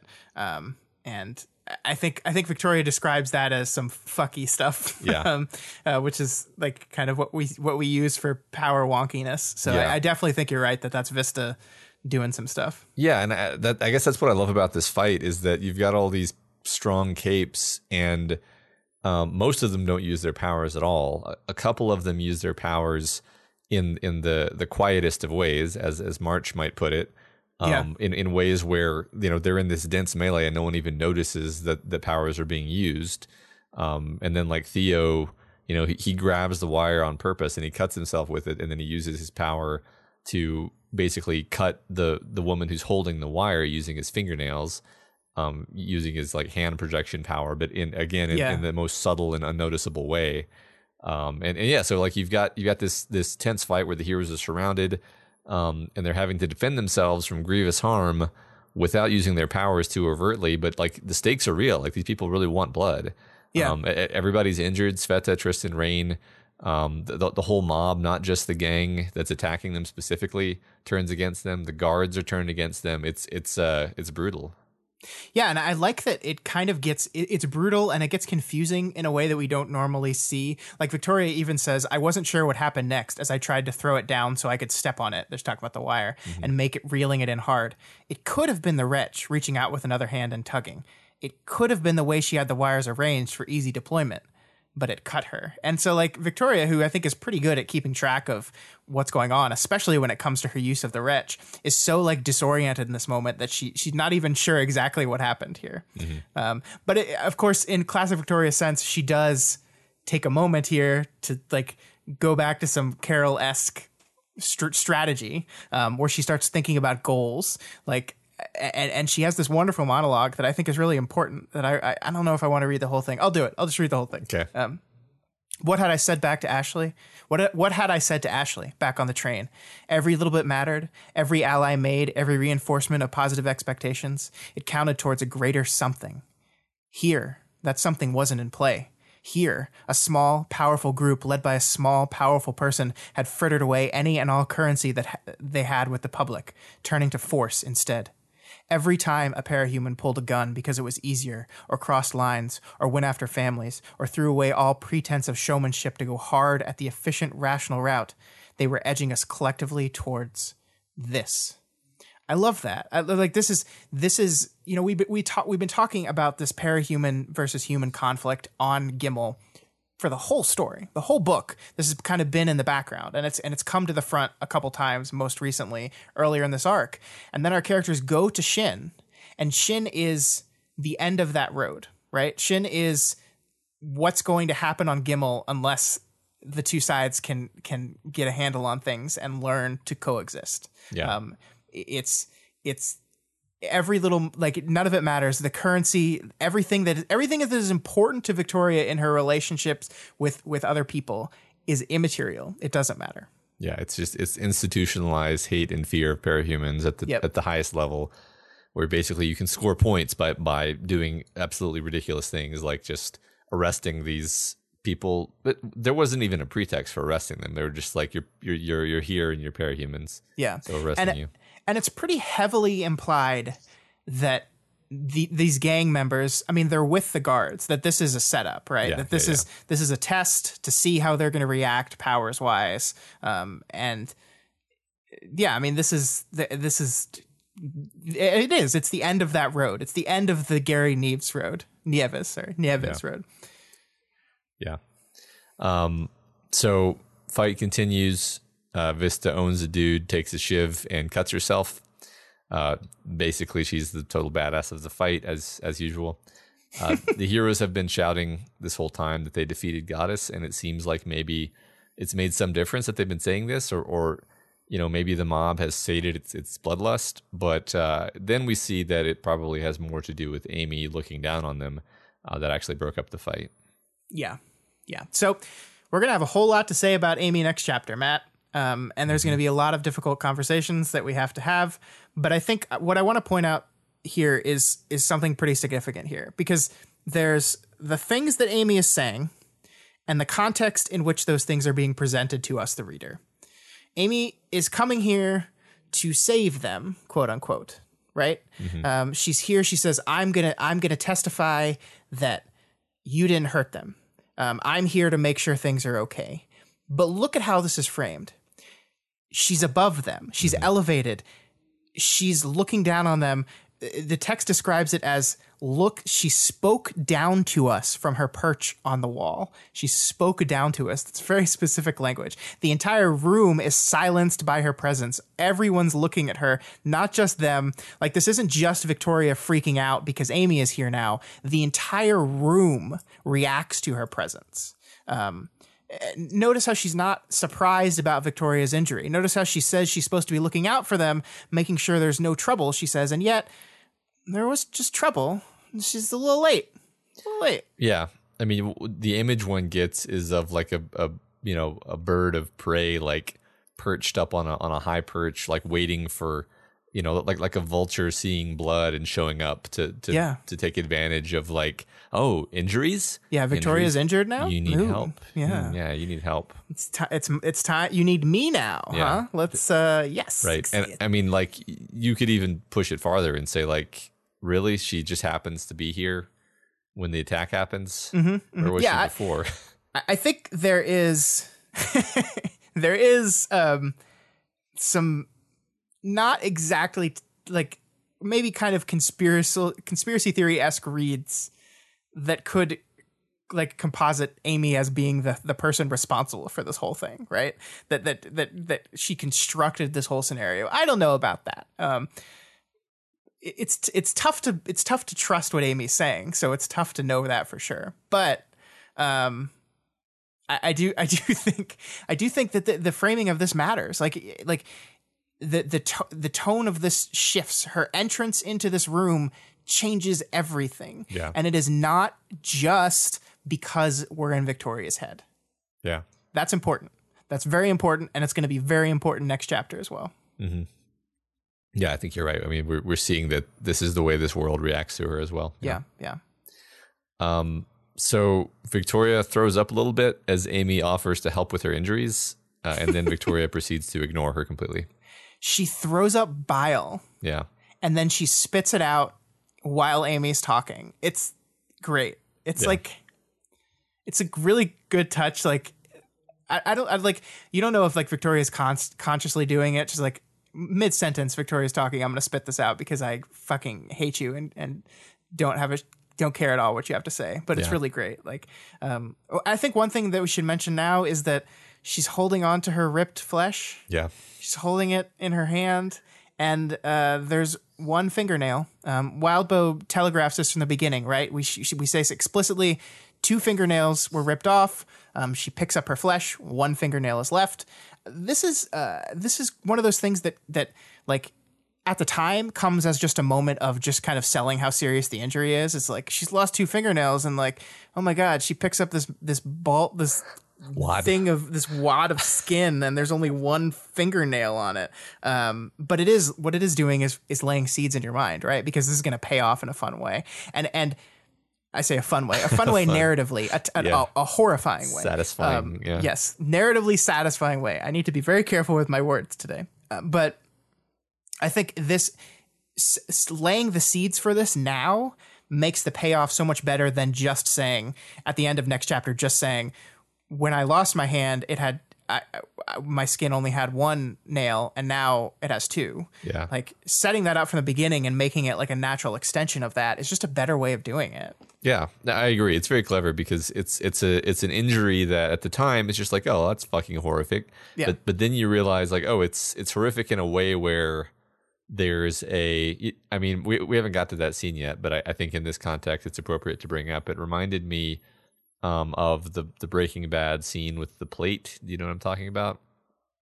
Yeah, where, yeah, I do. there's a broken there's a broken plate and and there's a there's a missing piece from the reassembled plate i, I, I kind of don't want to spoil it because it's such a good scene but basically the implication is like is like the whole thing hinges on uh-oh there's a missing piece there's a missing thing and it changes the whole tenor of, of everything surrounding it you know Yep, yep. um Love it. Yeah. Um, so Amy uh, does drop the info that the wardens are battling some new crisis right now before she leaves. It's never a dull day Yep. for the wardens. Yep. I, I I keep seeing all these posts about how the wardens are incompetent or not doing anything, and it's just like, nah, man, they're just they're just out there doing their thing, and we don't get we don't get a window into it. Yeah. Well, I mean, these chapters also kind of explain why they why why some of them are staying away, right? Right, and staying away doesn't mean not doing anything. Right. It I just mean, means not doing anything there. I mean, we know that Valkyrie like saved saved like a couple of worlds in her interlude, yeah, May- maybe Yeah. three. I don't know. I don't just remember. a, just a few, just all day's work. Yeah. yeah. Right. So this this chapter ends with them walking towards what they're hoping is the medical area to get treated for their wounds, right? And there's this wonderful moment in here that I wanted to point out because it's like this hero moment where they're all heading they're all heading out everyone's injured some of us supporting others sveta held the bridge of kenzie's nose theo leaned on me rain leaned on ashley limping our priorities were to get help for tristan and theo or theo at the very least if we could manufacture a situation to, to, to swap tristan out and then uh, Vicky gives them an out. She says, We do this for Gimel. If anyone isn't comfortable pushing forward with this, if you're scared or if you need out, we could. God, I hated saying it. Ask for some strings to be pulled, favors to be called in. Even with my offer, nobody seemed especially intent on escaping or going. They knew the importance of getting these supplies for Gimel, even if it meant enduring a gauntlet. So this is a moment that our, our, our team has just been attacked they're hurting, they're limping, they're supporting each other, they're in a group, and it's like, this is it. We can we can get out of this right now. We can do it. We there there is there is an emergency button. There is a in case of emergency break glass escape button we can press. Let us know. Uh-huh. And nobody stands up. Nobody says no. Nobody says yeah, I want that. Everyone says no. It's more important. The the thing we're dealing with, the thing we're fighting for, is more important. And like it's just, just some fucking heroes, man. Like Yeah. we just need to, like we need we need to give the, our characters credit w- when they're struggling through stuff. They're some of our characters backslide and, and and have difficult days and are trying hard to get better. But at the end of the day, like this is a hero moment. Yeah. Yeah. Um, you know, and it's it's breakthrough plus two of our favorite characters from Worm, right? So Yeah, exactly. Yeah, it's, it's these are all these are all just great, great people. And I, I think maybe that's another thing where we're like as as we lead these people into the subsequent chapter, it's like these people are the last people in the world who deserve this kind of treatment and and the things that are gonna happen to them. yeah, yeah. So 14.9, the team wanders through the building looking for medical attention, not really getting any directions or help at all from anyone. Um, I think one thing I was surprised at at this point was how few people know the goddess language, as they call it. Uh, but I think that uh, goddess wasn't actually in charge for all that long, so it didn't really have that much time to kind of percolate through. Yeah, but also, do you think Goddess is the type of person who is going to be like, "I decree everyone shall learn English," or does she just not give a fuck? Like, I, I just her power doesn't require them understanding her language, right? It's just like you want to do things for me now. Yeah, I mean, uh, well, also, um, she. I don't think she cared if the if the populace knew her language. She only Right. really cared about. She she she only really directly controlled the parahumans, yeah, and the parahumans. may- Maybe the parahumans are more likely to know English, but but they're not running into any parahumans here. So it strikes me as a very Goddess thing to just not give a shit um, Yeah. about about that at all. right, but isn't that even like an extra layer of? Like if you put yourself in the in the perspective of, of these Shin people, like we don't know a ton about them, but like imagine not only have you been taken over by a superpowered tyrant, but the tyrant doesn't even speak your language. Yeah, and doesn't care to. It doesn't and, care. Yeah. Yeah, yeah, Yeah. No, yeah, it is. It is. It's a nice. It's a nice extra fuck you towards Goddess for sure. yeah, yeah. I really love this opening bit of this chapter. Victoria like returns back to her labyrinth imagery as they walk through the prison, and and her her typical way of of very much connecting back this back to Amy. She says, "This is Amy's world we're in." This is Amy's world. We get that that beat recurs over and over again. This Shin is Amy's, and so it's fitting that the breadcrumbs we're using to walk through this maze is the blood of the people that are wounded. Um, I think this is it's. I think it's Tristan. That's that's the the one actually dripping, um, but they're, they're like they're like dripping blood as they're wandering through these hallways trying to find the medical aid, and, and that is being used as as the breadcrumbs or the ball of yarn to lead them through it. I, I think that's a very it's it's great imagery, and it just uh, it's one of the things I really love about Victoria. Yeah, I, I adore the, uh, the the concept of it. Definitely, Wildbow's having a lot of fun with labyrinth and imagery in this story. Yeah, yeah. So there's one. Sorry, go ahead. I, I was just gonna say in, in general, right? Like this isn't the first labyrinth. I don't think it's gonna be the last one. No, no, definitely not. There is this moment that I wanted to talk to you about here because it got my brain turning a little bit, maybe too much. But there's this moment here where Kenzie's nose is bleeding and Ashley has tilted Kenzie's head back to help like stop the blood from dripping everywhere. And uh, this really jumped out at me because last chapter we talked about this moment where Ashley basically says, "Whatever path Kenzie needs to take to get better, I'm going to support her doing it, even if that means blackmailing parents. If that's what's necessary, cool, I'm for it." And I kind of like this the, the way Victoria and Ashley deal with the nosebleed as a pretty good like symbolic microcosm of that general philosophy because like the tilting of your head back like works to stop you from dripping blood everywhere, right? But it's not a good long-term solution to a bleeding nose because you'll send blood into your stomach and probably throw up and it'll be gross and bad for you. Um, Victoria's way is lean forward and and hold the blood and it'll be better for you overall. Ashley's way is just like let's stop the bleeding um, and it'll be okay, but maybe there will be a, a, a, further consequence of that that we can't see yet.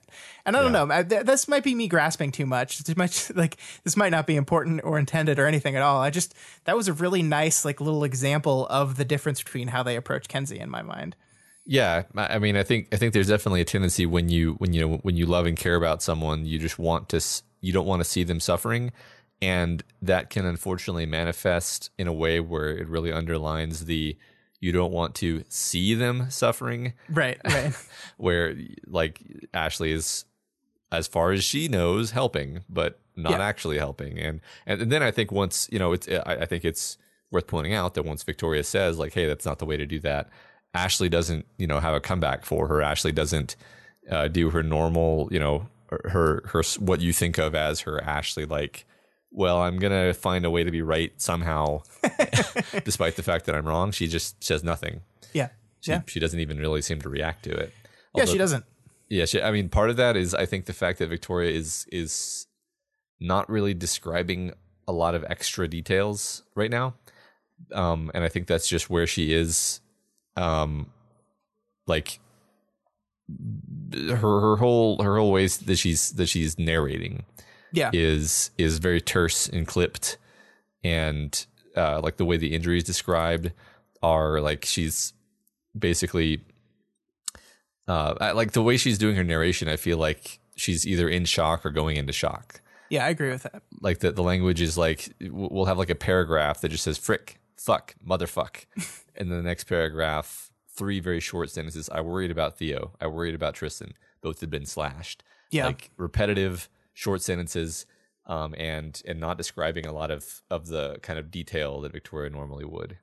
Yeah, I mean, like it, it turns out um, getting the skin ripped off your hand it hurts uh-huh. pretty bad. Um, so I do think I do agree that it's a combination of her going in shock from the injury and this looming presence of Amy in the building that is kind of rearing its head over everything that is really like causing her her her lens of of view mm-hmm. to shorten to focus to to go only to necessary like not not going to ruminate on things very long focusing on what needs to be done how we do it go go go. Um it's not like uh, will not be like the the philosophical victoria. Yeah absolutely. And, and I think like Wildbow sells this in another way too, not just this language. There's this moment here where, and we'll get to the talking about the scars in a bit, but where they're talking about keeping scars, and Victoria's like, "Oh, there was someone else that did that. It was Cricket," and I think it's Vista who's like, Victoria, not not cool. And she's like, "Oh yeah, I forgot that Theo was uh, was associated with those guys." And she says to him, "You know, I don't see you as part of that group," which is, I mean, that's a really nice moment because it's like, look how far Theo's come. He's amazing. But I also think like Victoria, the Cape nerd, um, under other circumstances, probably wouldn't have forgotten that connection. Probably wouldn't have have fumbled on that interaction. Yeah. Um, and I think this is a good way of showing the reader a, a part of her that we're not used to seeing, and therefore it, it gives us a good grasp of sh- how bad she's doing right now. It gives us a grasp of, of in what poor shape she's in, and it also sets us up for the fact that she's maybe not 100% um, paying attention to all of the things that she should be paying attention to, and thus Yeah. gets into the situation she's about to get into without, you know, seeing the red flags. Yep. Yep. Uh, before we get there, though, I adored Theo's casual uh, surface level, I'm pretty sure. It's one more scar added to 100. yeah. He does have a lot of scars. I mean, think of all the scars he got just from the the Jack Slash battle. alone. right right which, which he which he chose to keep of course Yeah, of course. that's, that's the situation yeah um so yeah No, I, I want to talk. I want to talk about that though. yeah I think that's important. Let's talk about the, the keeping of the scars. sure last week we specifically had Amy mention Victoria's scar, right? Like she's she's sitting in the shower, she's got her arm up on the thing, and and she's got her scar from the the, the millipede guy. I forget his name. Um, um it's, it was actually like centipede in japanese i think is, Yeah. is what i forget uh, mukade mukade there you go. Thank you. Um, awful, terrible, T- horrible, terrible power, really bad scar. So we, we're having this like we're having this this recurring thing with scars, and then we have this time Theo says he's chosen to keep his scars. Vista echoes basically the same thing. She says, "Yeah, I collect scars too." And I think this has a potential to work in a lot of ways here. Like it of course connects to Victoria's scar like we just met, but also connects to Victoria's choice to keep the memory of the two years of the wretch, right? She, ch- like, like Theo, chose to keep his scars as a, a- remembrance of this time. Victoria looked at Amy and said, "Do not take those memories away. I want to keep them." Um, a- and, I think this, this of course, connects us to Amy, who we're we're we're bowling ahead into this confrontation that's going to be horrifying. Um, but it could also be some like clever, like direct payoff setup in a little bit. Like we've now firmly established that hey, Theo chose to keep his scars. Theo likes his scars. He wants his scars. If Theo shows up tomorrow without any scars anymore, um, something's going on there. Especially if he's like, no, yeah, I, I, I wanted them gone. Yeah. right Um, yeah I think the same thing with Vista. Like, uh, so I mean, I think this is great because it connects uh, emotionally and metaphorically to what our character is going through. Um, but I think it also has a chance to pay off in a really cool way um, that can that can once again illustrate the severity of of these the, what Amy's doing. Yeah, I, I agree. I think it's man, it, it, it's really interesting because your your mind does go on all these tangents, right? Like, Yeah, like yeah. You're you're definitely while you're reading thinking about all the implications. Because Wildbow's reminding you of these things on purpose, right? Like Sure. we didn't we didn't need to have a conversation about scars as, as they walk through the building, try to find the, the medical center. This is this is a choice, a choice to have a conversation about scars and the importance of keeping scars to keep track of your mistakes. Like that's that's, Yeah. that's why he's doing this. Yep. Um, and and yeah, so you definitely you definitely think about okay, wh- why is he doing this? What what are and, and usually more than one reason because wow, those are very very efficient and clever in how how he does things. Yep, So I love it. I love seeing that stuff and going, I see you. I see you, scars. yep. Mhm. Uh, I like this language. Would I turn a corner and find myself face to face with the bullheaded denizen of this labyrinth that kept turning up, kept lo- looming above me? It's great. I just love the fun with language there. Yeah, even in Victoria's shock and almost panicking state, she still has time for some excellent wordplay. Yeah. and I love it. I love it. Yeah. Yeah. The bullheaded denizen of this labyrinth. Perfect. I almost missed that. In fact, I may have missed that the first time. I love it. I love great. it so much. Yeah. They end up meeting Citrine uh, and uh, her husband. Isn't it funny that she still doesn't know that's number man? It's great. Part part of me wants there to be like a great moment when she when she realizes it, and part of me just wants her to never realize it. Yeah. Um, I love it. So so they meet them almost accidentally. Like it, Victoria almost like literally stumbles into the meeting with them. um, as she's kind of losing patience. And I mean, I think that's one kind of telling moment where she like barges through a door and and, and Sveta's like, what, what, where are you going? And uh, it's just kind of like Vicky's acting relatively erratically by by her standards. Yeah, I mean, it, it's like it's a really rough moment because she's in the middle of this this bursting through this door um, she's imagining this moment, this very specific Amy moment that we've never had her brain connect to before, which is Amy with gore up to her elbows. My gore, me. Um, this this is like these are things, and this is this ends up paying off in an interesting way later in this chapter. But this is a moment where like like the the gore of which she's holding in her hand right now is is connecting specifically back to the creation of the wretch moments that um that have mysteriously vanished from her memory that she mm-hmm. can't remember at all and i think so yeah she's like she, like you can imagine her just like barreling through this door like barely even looking where she's going because she's just being assaulted in her head by these memories mm-hmm. yeah yeah that, that, that's interesting i didn't make that exact connection but that, that's i think you're right uh, so they have this conversation with Citrine. Citrine tells them that th- she'll have them out soon. Gimel and the wardens are applying pressure, and it shouldn't be more than 12 hours. She actually seems kind of upset about the state of how they're doing. Um, I think that's, I think that's, I, I, like that. It's pretty minor, but like Citrine is a very cold person, but she's not completely inhuman. You can buy her being like upset that like, you know, what she might see as her people have been so mistreated. Yeah. Um, and uh, you know, even though she's the kind of person who cuts off somebody's eyelids for wronging her, these are her people. Damn it. Yeah. Um, yeah. And I also love Se- selective empathy. It's exactly. Really, really great. yeah. I also love it when she and Tristan exchange information in Spanish to go over the guards' heads. That, that was really clever. Yeah, I like that a lot too. I mean, I, I like this whole moment. Yeah, there's like, there's even calling in Citrine was a complicated decision for Victoria that mm-hmm. she wasn't thrilled with. But you know, she is not a not the best person. But yeah, I mean, this is this is great, and I love like this moment. Citrine tells them twelve hours. You have to wait twelve hours, and you're like, well, shit, that's a long time. Um, but I think there's a part of you.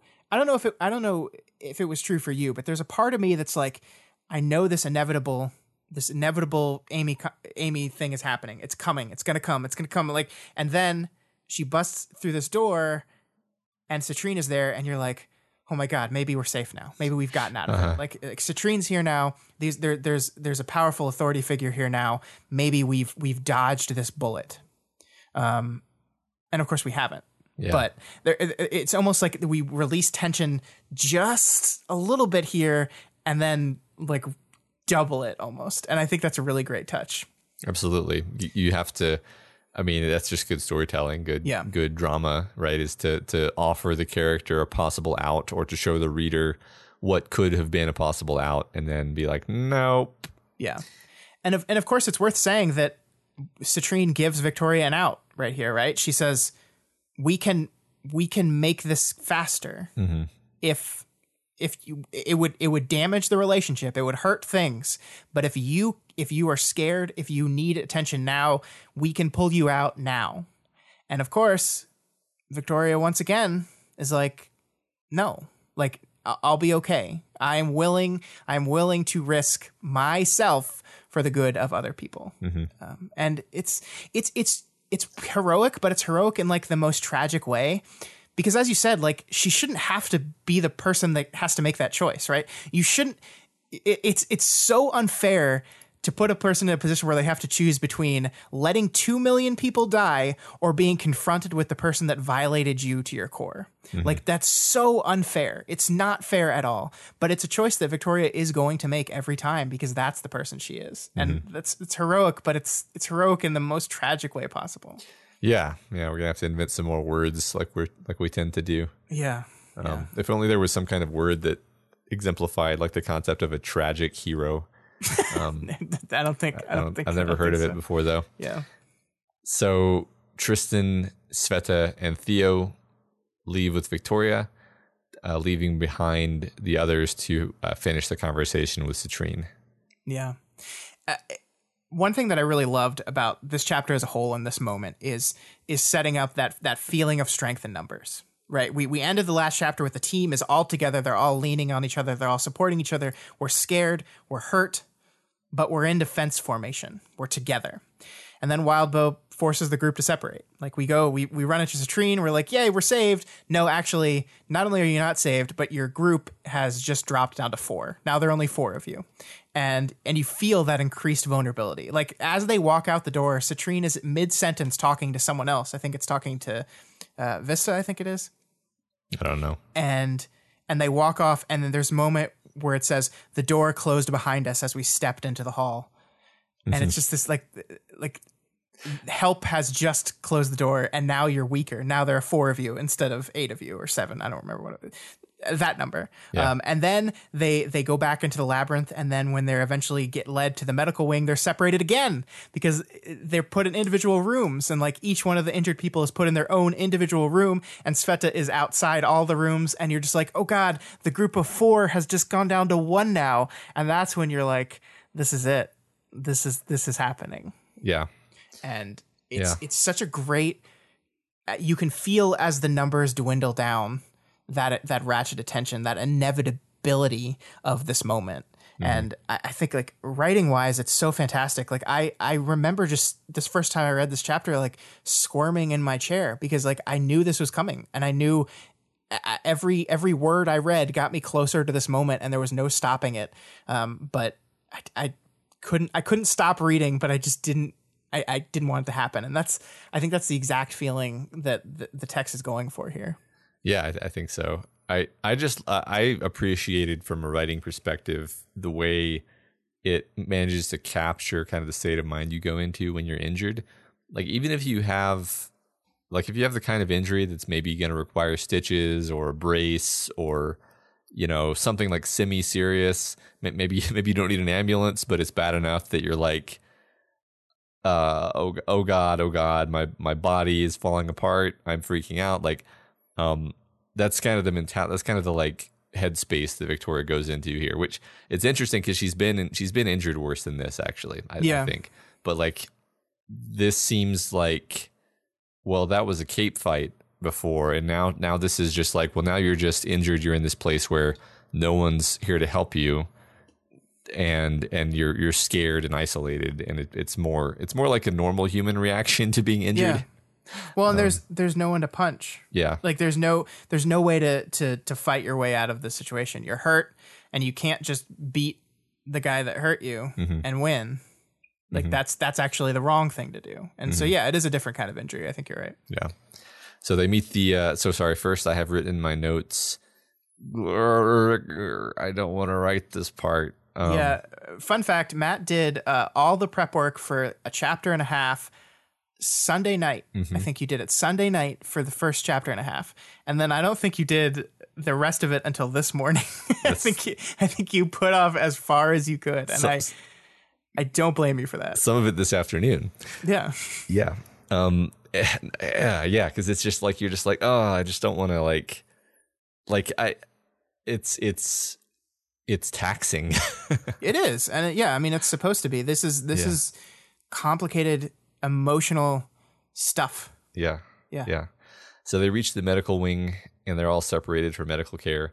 Victoria tries to stop a doctor from sedating her with a syringe. And then a guard comes in and actually argues at some length w- with the doctor. And you have to wonder what the significance of this long conversation is because it, it, you know, the text makes a point of, sh- of saying that it goes back and forth. Um, and, and th- there's, there's clearly an actual argument here.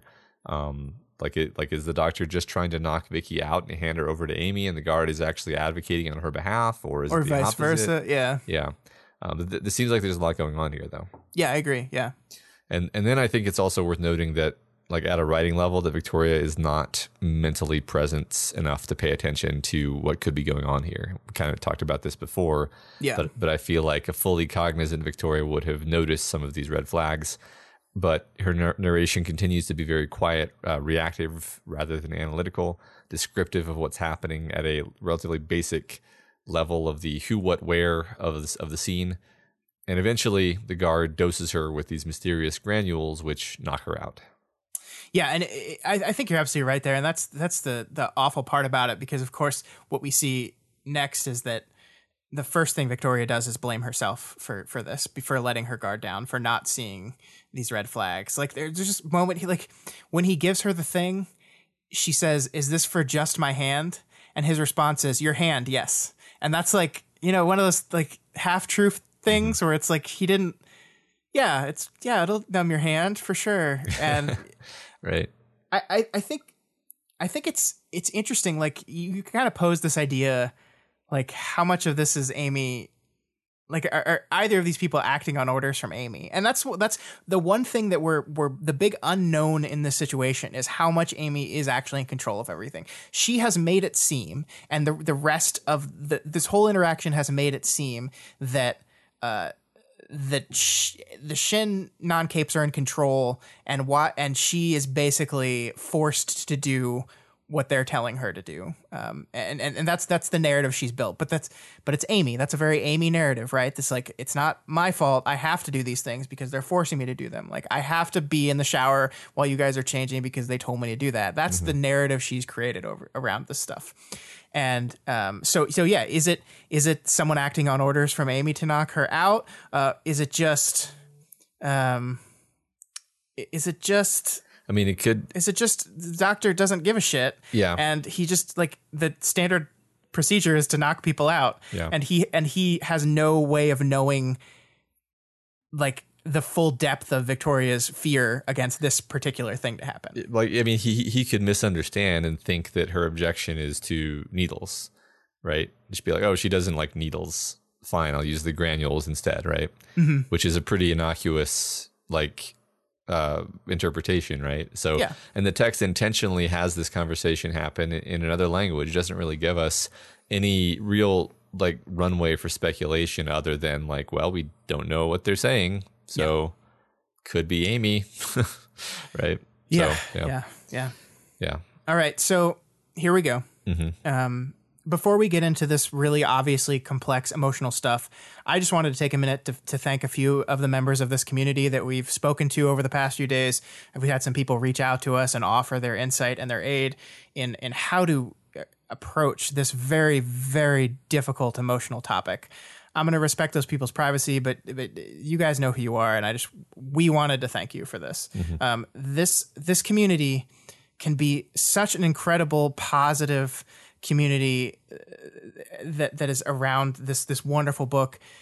And i think the way to ensure that it remains that is that we pay attention to each other's needs and treat things like this with the care that it deserves. Um, so that's what we're going to really try to do throughout this whole section. Yeah. um, recognize the the difficulty and the emotion that is attached to the things that are happening here and how how how these affect people real people that are enjoying this community and enjoying this work with us so let's let's let's do that and let's let's go into it All right. So yeah, when Amy, or sorry, when Victoria wakes up, Amy is is here. She's smiling. It's the first thing that we are made aware of, and Victoria is paralyzed, can't move. And first, she feels a colossal rage, something that's basically likened to like the sum of everything that she's felt up to this point in the story. And then almost immediately, this is replaced with terror as she realizes there's nothing she can do. She's she's frozen and in her Victoria analytical way, she's aware of being completely overwhelmed by this terror. Yeah, yeah. And I mean, once again, we, we look at this book, and what we have to do as we're analyzing this book is look at the choices and look at what we think the choices are conveying, not just the textual ones, but the subtextual ones. We open this break on a smiling Amy. Victoria is is going through one of the worst experiences of her life. The text, everything I felt in the last two years, every swear word I'd uttered, multiplied by every jawbone and sternum, every rib I'd shattered, the lives I've taken, and the damage I've done. I trembled with it, and it couldn't find an outlet. I would have to puke again. I, I would have puked again. I would have screamed at her, and I couldn't.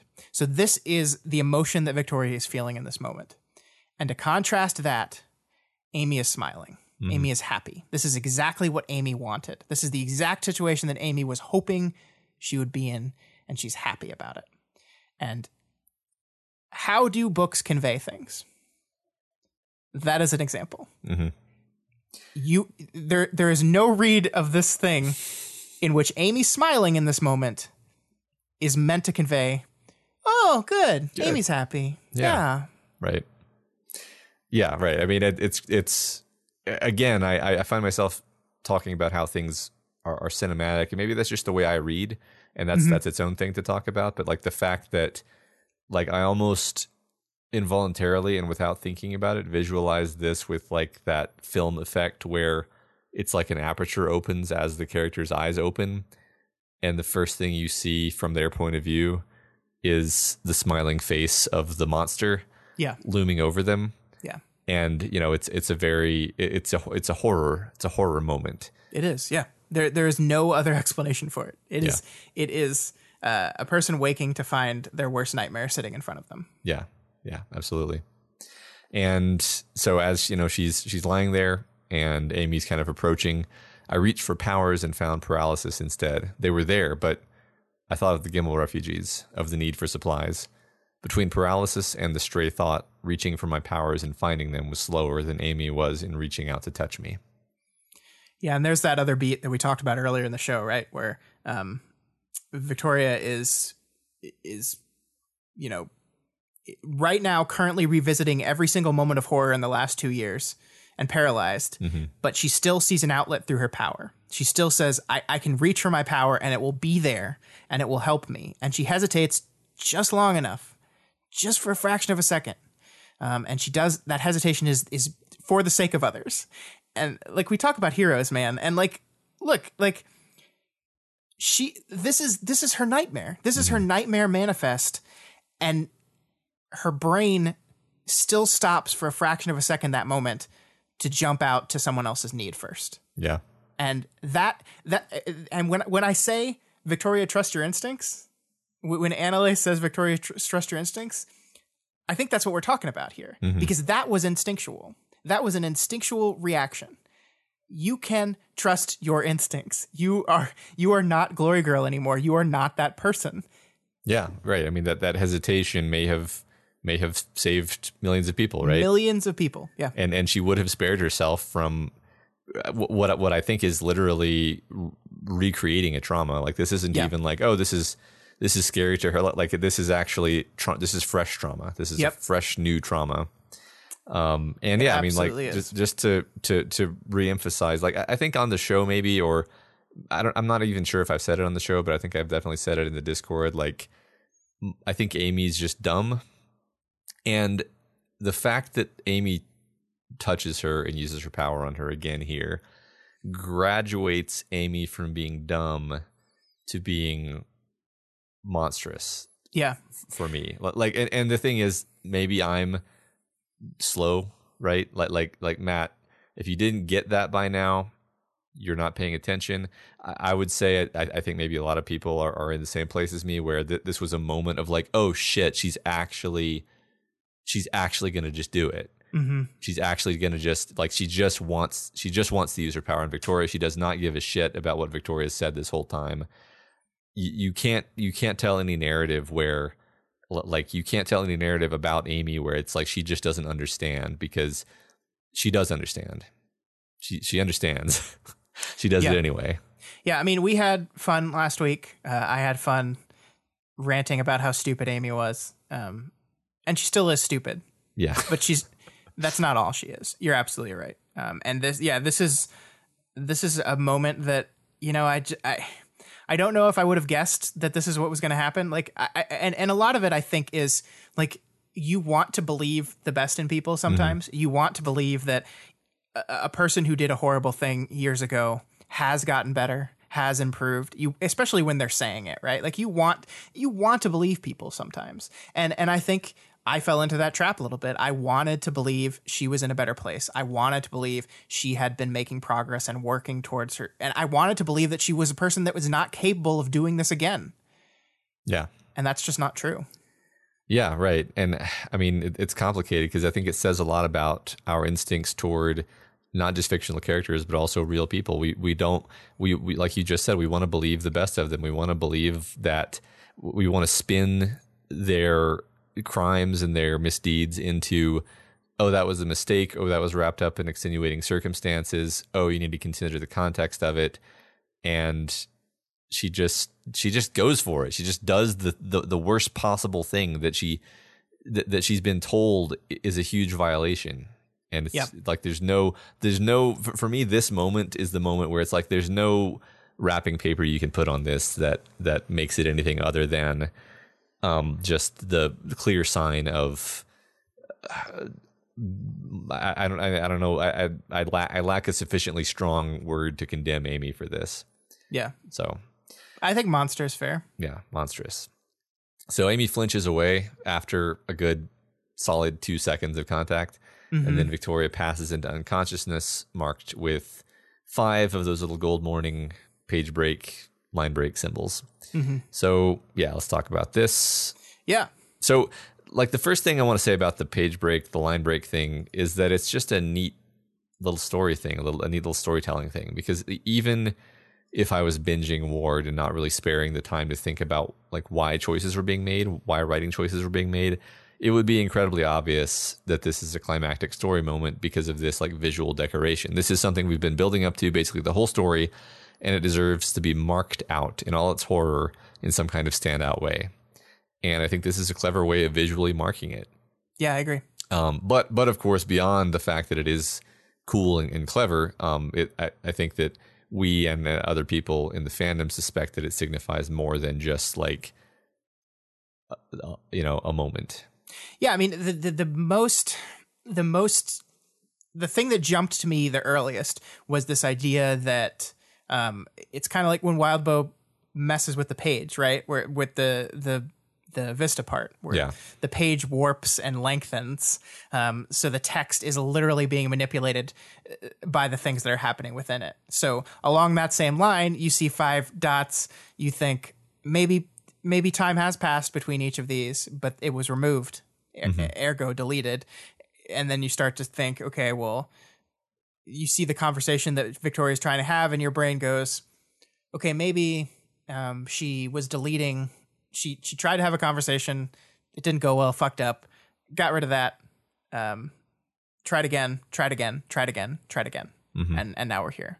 Um, and that seems to me that's the thing that jumped out as the most obvious um, and and likely possibility. Um, I'm not saying it is definitely the possibility, but it it it, it would be a clever way of demonstrating that. Yeah. In in like, well, why is there no text here? Well, there was. It got deleted. Yeah. Um, Yeah, there's been a lot of clever and, and interesting theories, and I, I would be. I mean, I'll be shocked if if nothing happened, right? like Right. if, if it turns out like, oh no, it was literally just a visual cue of of oh that was a big deal. Like uh, Amy Amy did something. That that's like I, I would bet money on Amy did something. I don't think Yeah. I'd bet money on any particular. Um, you know, oh, she was, you know, save scumming is the is the right. Right. the, yeah. the term. Um, Yeah, and I mean, like the, for me, like my my brain process when uh, a theory jumps to mind, like right away, my brain is is goes, nah, that can't be it. so I start like I immediately start like looking for other things, and I I did have trouble like thinking of what else this could be. I mean, I really do like just your general idea of a signifier of significance uh, of of the the horror and and magnitude with of which this break in the text is is is doing is signified by no, we're not doing just one page break this time we're doing five page breaks Yeah. Yeah. So Victoria wakes up again after who knows how long, after who knows what has happened. And her first thought, first thing that happens is she feels like she's betrayed herself by letting her guard down, which is just really a crushing moment. And it's really terrible. And it, it reinforces her PTSD that she's been struggling with this whole time because, like, the the fact like her her problem her her constant fear and anxiety is rooted in this idea that she never can she never feels safe she never feels like she can let her guard down. Yeah. she sees amy lurking in the shadows and now she feels like oh that's reinforced. I let my guard down and it happened again. Now i need to be double vigilant. I mean that's that's horrible. That's so Yeah. bad. This, this is so bad for her. Yeah and yeah I, I don't i don't want to be coy with it because this is this is coded language. Like Wildbow is using this reaction with a lot of intent. Um the, the first to to feel guilt for being violated by another person mm-hmm. is a thing that people experience in real life all the time. They they feel guilty. I it, this is my fault. I did this. I should have made better choices. I betrayed myself. I let my guard down. These are things that people actually feel, and it's it's wrong. It's wrong. But this is this is how your brain works sometimes. Yeah. And and and and I think this is all very intentional to get us into this mindset, to get us into this mindset of she has just been violated by this person. And and she is reacting to that violation in in a way that we understand that we're using language we're, we're we're relating this specifically to things to make it clear to people the severity of what is happening here and uh, like it's it's it's horrifying it's tragic like i i i think you're exactly right like you know, we, you think back to, to the first chapter with, with the conversation with Anelace, where there was this moment where she was able to imagine being with someone. Mm-hmm. She was able to imagine a future, and she's not. She wasn't there yet. She was not there yet. It was hard to get there, but but she, but she- a brief moment of success where she's able to imagine this thing. Gone now. There, Yeah. there like th- there's there's no way she just is able to slip back into that easily mm-hmm. after after she gets out of the situation. Yeah. Um, yeah. I'm I'm I'm as mad at Amy as I've ever been at any fictional character right now. It's yeah, it's it's disgusting. It's horrible. yeah. So and you know she wakes up from from this. She she's feeling she's feeling all of this. The text is very good about putting us into this horrible headspace that she's in. Yeah. And Amy is still in the room with her in this what what what feels like a pretty small room to me. And Victoria is clearly deeply upset, um, but she's up, she's upset in a way that leaves her notably numb and non-aggressive. Yeah, uh, like so like instead of like immediately murdering amy like the first thing she does she asks about her team. Amy tells her that they're back with the prison population and they don't know that amy is with her and they've been calmed down and reassured. So i think part of that is the text you know checking off that tick box so that we're not wondering so that we can focus on the on the scene but also obviously part of it is that's what victoria would say in that situation um and and uh you know it, it kind of answers the question of like, why why has the team not already broken into this room?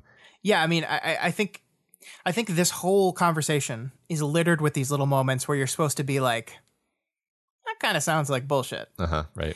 A- a- being told that Sveta, Sveta in particular, just went back to Gen Pop and just just left Victoria alone, not knowing that Amy was it was there, but that Amy was out and about. Certainly doesn't sound like something Sveta would do. Mm-hmm. But hey, Amy has a very convincing story about how, hey, there was almost an incident, but then my dad showed up, and then your team huddled together, and they decided in their huddle to prioritize the people of Gimel over their own concerns and needs. This, of course, is a very effective excuse to use on Victoria, who herself has been using that idea constantly over the last two chapters. Like it, it is, it is almost targeted to to make Victoria go like, yeah, I get that. Because that's exactly the type of person Victoria is. You t- yeah, your team met together and they decided um, Gimel was more important than your safety. And Victoria is like, yeah, I agree. I would have done that too. In fact, I did. I did. I did that. And it's it sounds like it could be true, but you, you kind of get the feeling that there's maybe some half truth here. Well, I think a lot, a big part of that is that Amy's just so full of shit lately. Like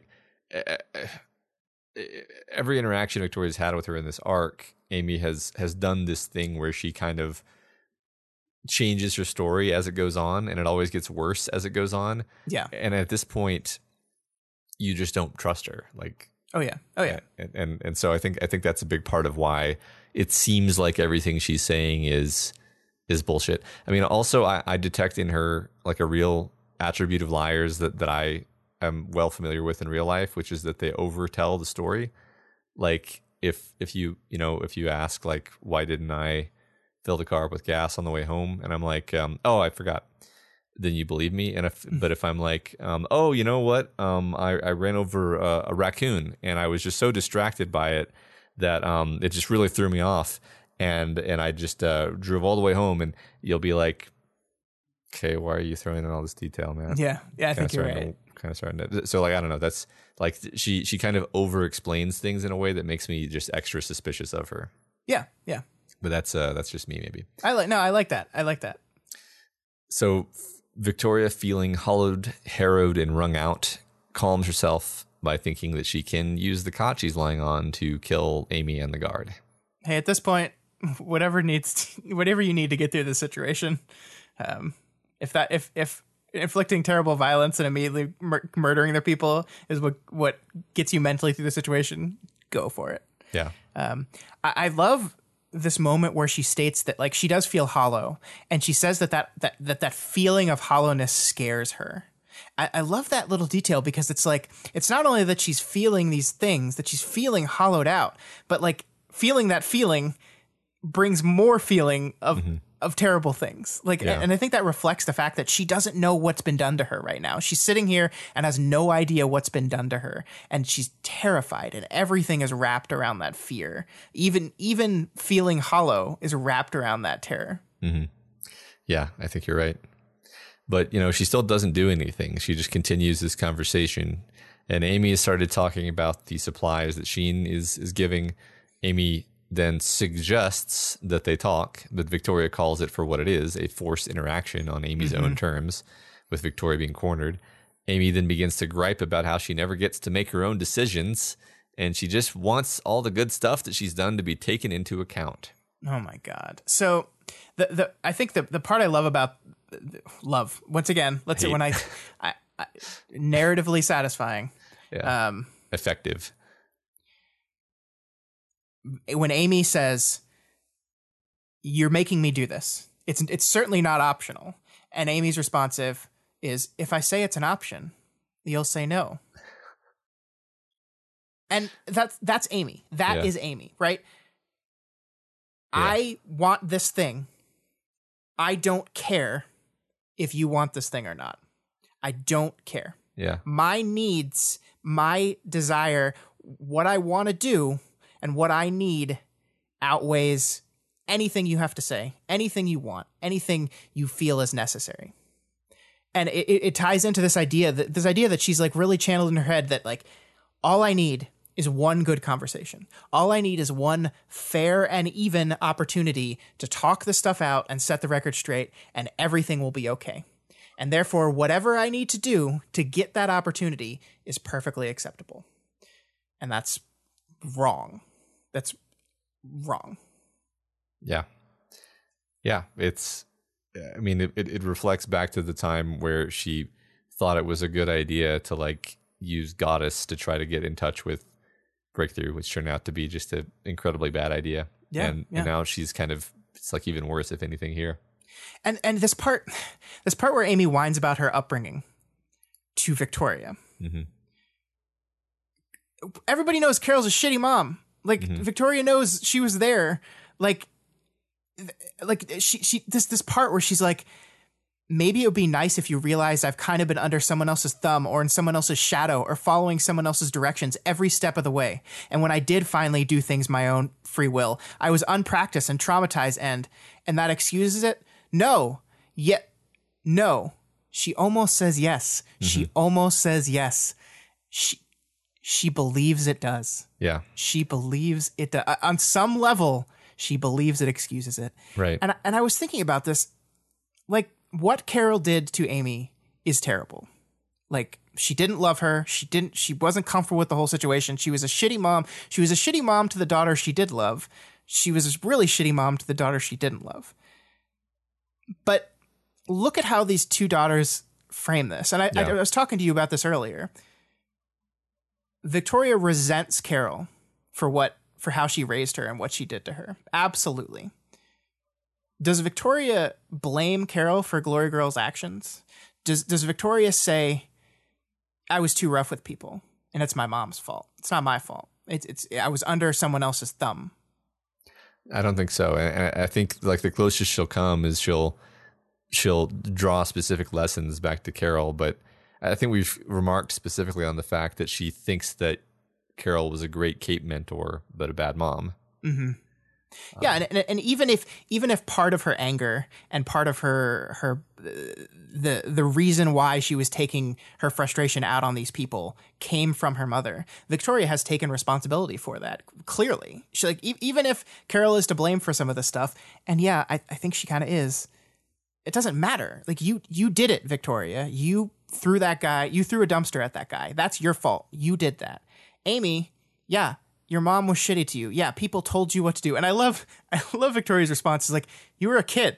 Like, yeah, I'm sorry, you were a child and Right. your parents told you what to do. I'm I'm sorry. I'm so sorry. Yeah. Um right. You like- had a bedtime? Oh no. That Yeah. justifies everything. Yeah.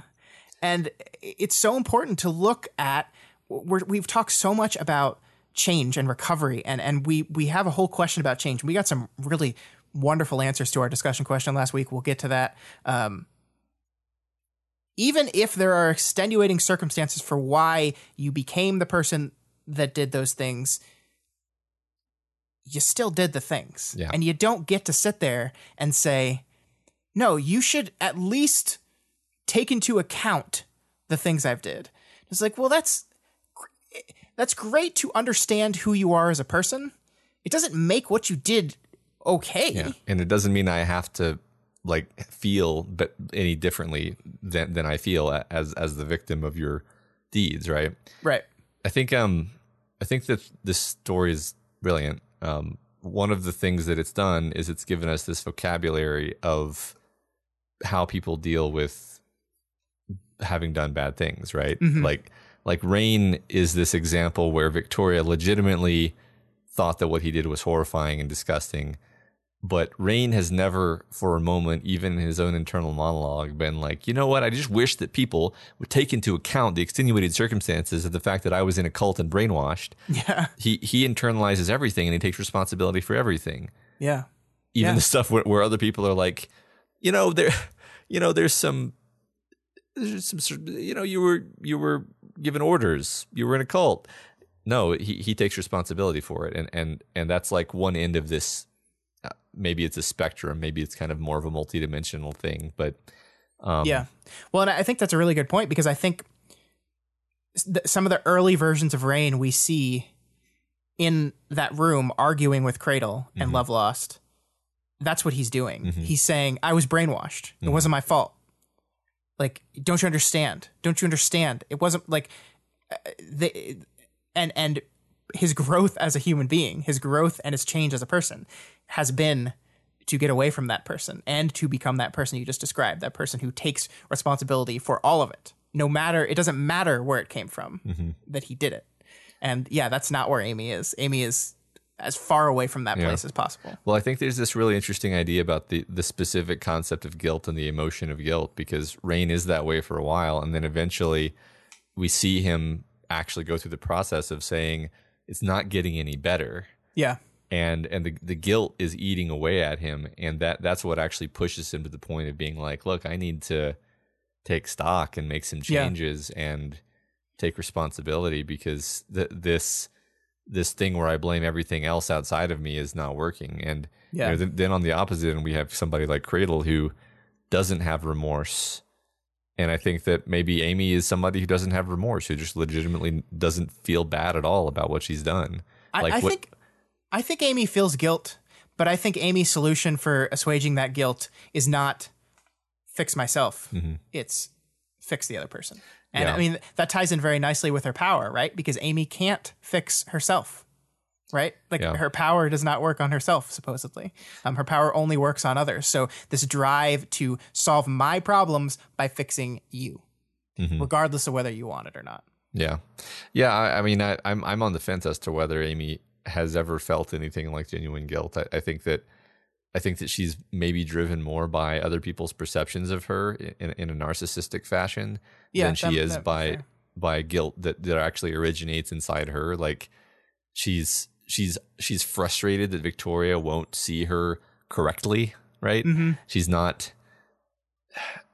Yeah, She- I'm uh, not the person who did that. Yeah. and you can't see that and and so i need to talk to you to make you see that Yeah. But, I mean, and- and plus, I just I don't feel like at any point she expresses what I would call genuine remorse. So well yeah i mean uh, there's a quote I, I pulled er- later, and I want to get to it. Just the way she she frames some of this stuff. Yeah, sure. Let's. I mean, I, I Let's think. move on because we got we got a lot. Yeah. Yeah, I mean, so like the you know she said like look, I think that the moment where she almost says yes was like a a trigger for you. The moment. Oh, yeah. The moment that was a microcosm for for of everything for me was when she says, "I can't help you feeling cornered. You can leave. Leave me alone. That's all I've asked for." About the third thing, she said, stubbornly plowing ahead. What I did, I can explain. Fuck off, Amy. right. fuck, fuck right off. like uh, uh, the text Wildbow is making it as explicit as possible. Leave. Just leave. I can't do anything about that. Yeah. Just leave. That's yeah, you can. Just Yeah. do that. I can't help you feeling cornered. You're standing in front of me in the room. You're literally cornering me. Just go. Yeah. And she and she just stubbornly plowing right ahead. She just she she has to control it. She has to Yep. control everything. Mm-hmm. It's horrible. I hate it. I love it. I hate it. Um, and then Amy tells her, "Okay, I did use my power for a second, despite your repeated clear statements that you did not want it. But all I did was I sensed your physical state, and then I understood that." You know, you actually feel these feelings that you've said that you feel many times. And then I flinched away, knocking you unconscious. So that's all that happened. It was fine, as you can see from my explanation. yeah, which is bullshit. Uh, I, well, like the thing I love about it is Wildbow doesn't directly come out and say this is bullshit, but Amy latches on to this idea of pulling her hand off a hot stove so much so that she repeats it twice within a sentence from each other. Um, that's what happened. So she touched her. It was like she was burned. She felt she touched her, felt the emotion, pulled off. But look look at how the text actually describes the touch. The touch lasted all of two seconds. Then, belated, she pulled her hand away, and my consciousness consciousness went in the other direction. Now, why would we put the word belated in there? Right. unless we were dr- trying to specifically say, like the word belated and the phrase pulled back like I had just touched a hot stove. Don't don't don't, don't go to it, Kevin. Yeah. I've, I've never held my hand on a hot stove for uh, uh, a two count, a, a, a two Mississippi. you would be so burned. Yeah. Yeah, I mean, it's just it's just and and they're like it's it's almost like a justifiable half truth because if you weren't quite paying attention, you could maybe buy that lie, right? Um, that that she, she uh, she did just touch her and then pull back, and she pulled back, and she like it's just the detail of it, and and, and just like you said, like the the the hot stove thing is like you're ran over a raccoon, right? Mm-hmm. It's like it's like adding additional detail to this lie that isn't necessary. Right.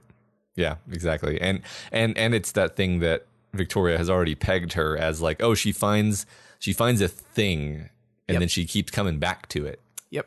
And that's what this is, I think. Yeah.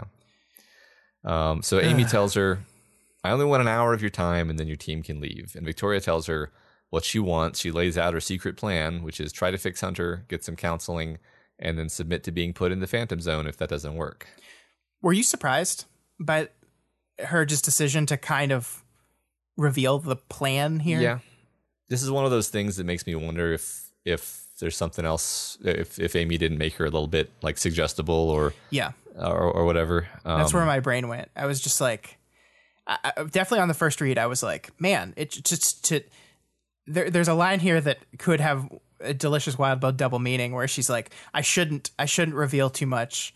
Uh, I couldn't hold my tongue. Yeah. and it's like that, like that on on initial read, that could be like, I, I just, I just felt the need, like I, I had to go, but on. on on a second read when more is revealed it could literally just be like i was physically incapable of stopping revealing this I do think it's ambiguous in the sense that it could just be that she's in this terrible, horrible state of mind where she's less in control of herself than usual. Yeah. But but I- de- definitely tip more toward some kind of I, I don't know if compulsion is the right word, but some kind of tweaking. on my second read, I was I was a little more inclined to the second interpretation. Mm-hmm. But I mean, like the thing is, like there's so many possibilities here because like we just have no idea what she's done. Mm-hmm. Yeah. Like like by the end of this chapter, we know she was lying about one thing specifically, and so it opens up the world of lies that everything she says has to be doubted and everything she's not saying has to be called into question. Mhm. So Yeah. yeah. So, So there, there, there is a thing. Mhm. There's a thing that I want to uh, zoom in on here that that I find is interesting. What Amy's doing here. So she's saying w- when Victoria is explaining her hate, why she hates her, she says it feels like the hate and that and that kind of idea you're talking about is coming from the side of you that scared me when we patrolled together. When you hurt an ABB child abductor so badly you had to call me to fix him. This is the second time in this conversation that Amy has brought up their past in a, in context of Victoria would go too far and I would come in and make it right. Mm-hmm. And I think this is really interesting because I think this I think this gives you a key into what she's doing. Like ways in which she's subtly like trying to remind Victoria of how much I did for you, how much you needed me.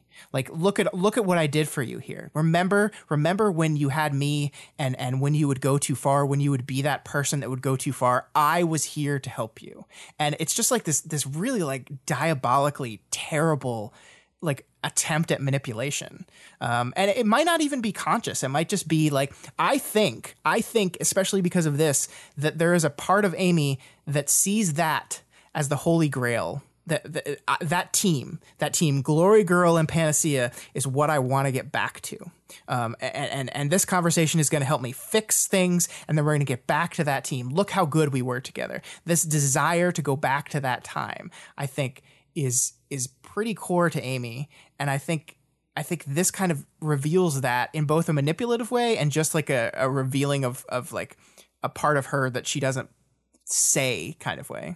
That's interesting. I, I think I also read into it this idea where it's almost a barb. It's almost a like, well, you're not so, you, you're no angel. Right, You, right, You've you've done all this terrible. In fact, maybe you've done worse stuff than me, Glory Girl. yeah, You know, and, and r- reminding her that she's not. She, she she shouldn't be so high and mighty. Maybe is, how she might phrase it. Yeah, and. Um, I, I I like the reason I kind of liked my interpretation because I think it, it ties in nicely to this this idea of stuck in the past first moving on that we've Yeah. been talking about throughout this entire book, and then you see Amy as a person who who maybe looks at that time and is like, ah, if only if only I could get back to that, Yeah. and it's not possible. It's just not. Yeah, yeah. Victoria does drop some information and some perspectives that I don't think we've seen framed in this way. She and so basically she asserts that before she made the wretch, Amy quote took all the parts of me you liked and mashed it all together into a big pile of lovey-dovey Vicky you could cuddle with, kiss, use. And this is like I mean, I, again, this is one of those things where I'm like, maybe I'm dense or willfully ignorant, but but I, I think this is kind of a new and and much worse p- piece of information. And also, um, I think you you went back and you kind of showed me how this all actually comports perfectly well with Amy's rundown of what happened in that hotel room from Carol's interlude in Worm. It's just that, of course, Amy told the story in a very Amy fashion where it wasn't explicit and made her seem like it wasn't her fault.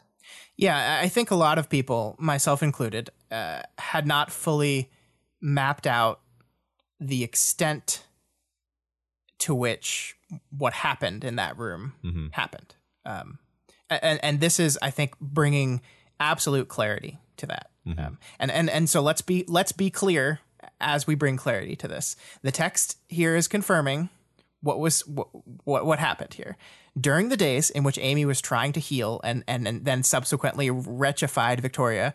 She was using her in in incredibly inappropriate ways. Um, the book does not explicitly go further than those hugs and kisses and comfort, but it doesn't need to. It's it's drawn the implication and it's allowed you to to go to the the logical end of that conclusion. Yeah. And it doesn't have to say that. And I'm glad it did. I'm glad it didn't. Well, I, I mean, and I think e- even if it is hugs and kisses and, and comfort, um, and doesn't involve any other physical aspects, that's still uh, a, a completely violating and and deeply traumatizing thing to happen. Yeah, And- absolutely. A hundred percent. Yeah. Es- Especially given that the Victoria in this moment has still been um, mind controlled into being in love with her. Right. Um, which it, it it's horrifying. Yeah. And, yeah, like let's let's be honest here. Like this was said in Worm. It Yeah. was. It is in there. Go read Carol's interlude. If you have not gone and read Carol's interlude recently, go read Carol's interlude again.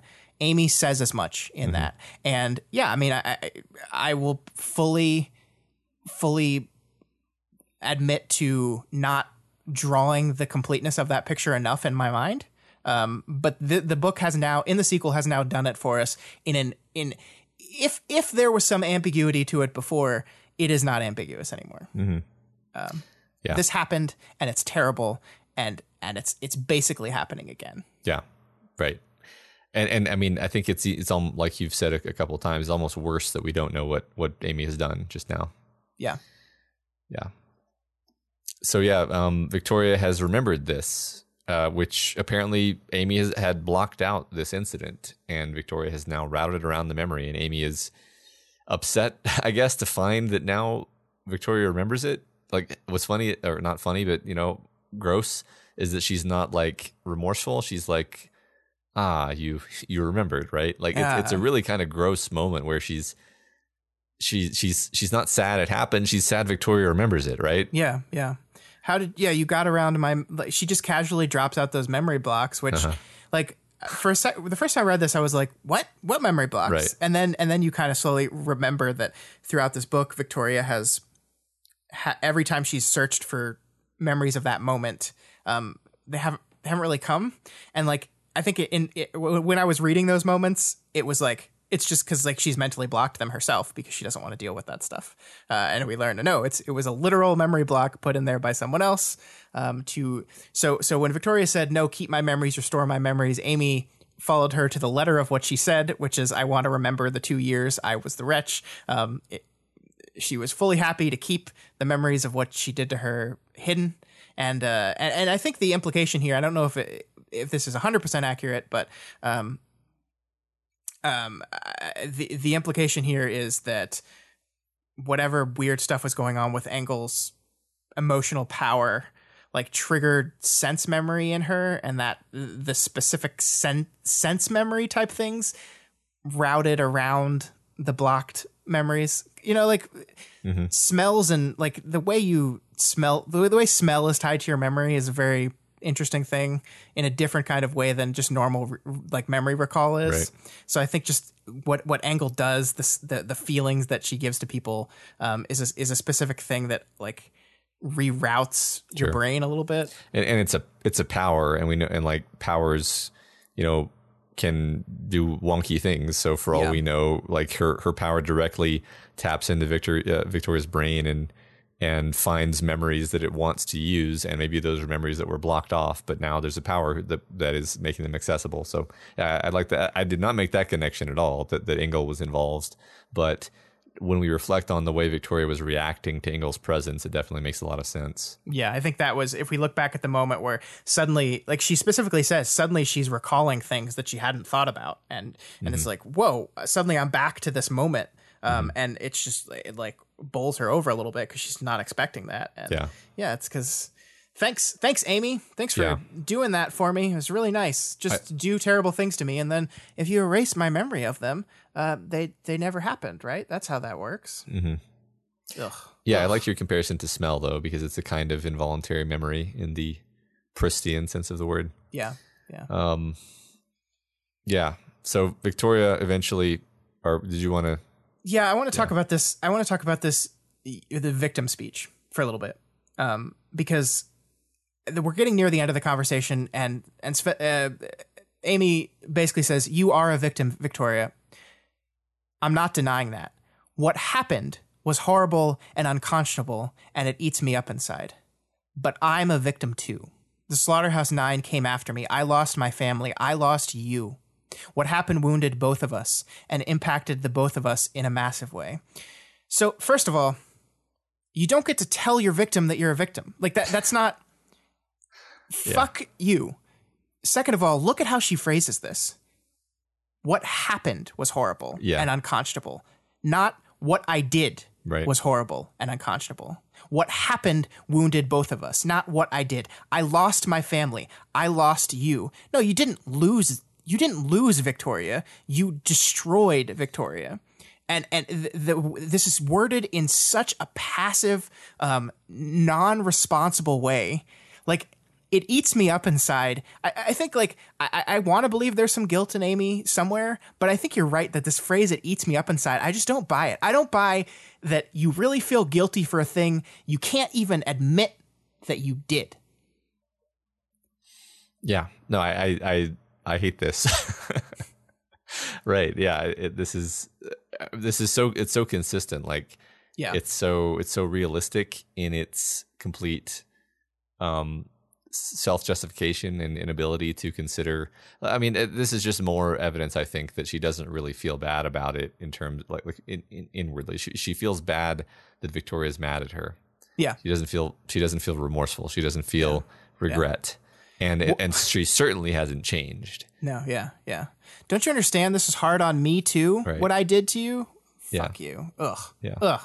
And again, I think this is coded language. I think these are things that people in real life argue Yeah. when they abuse people.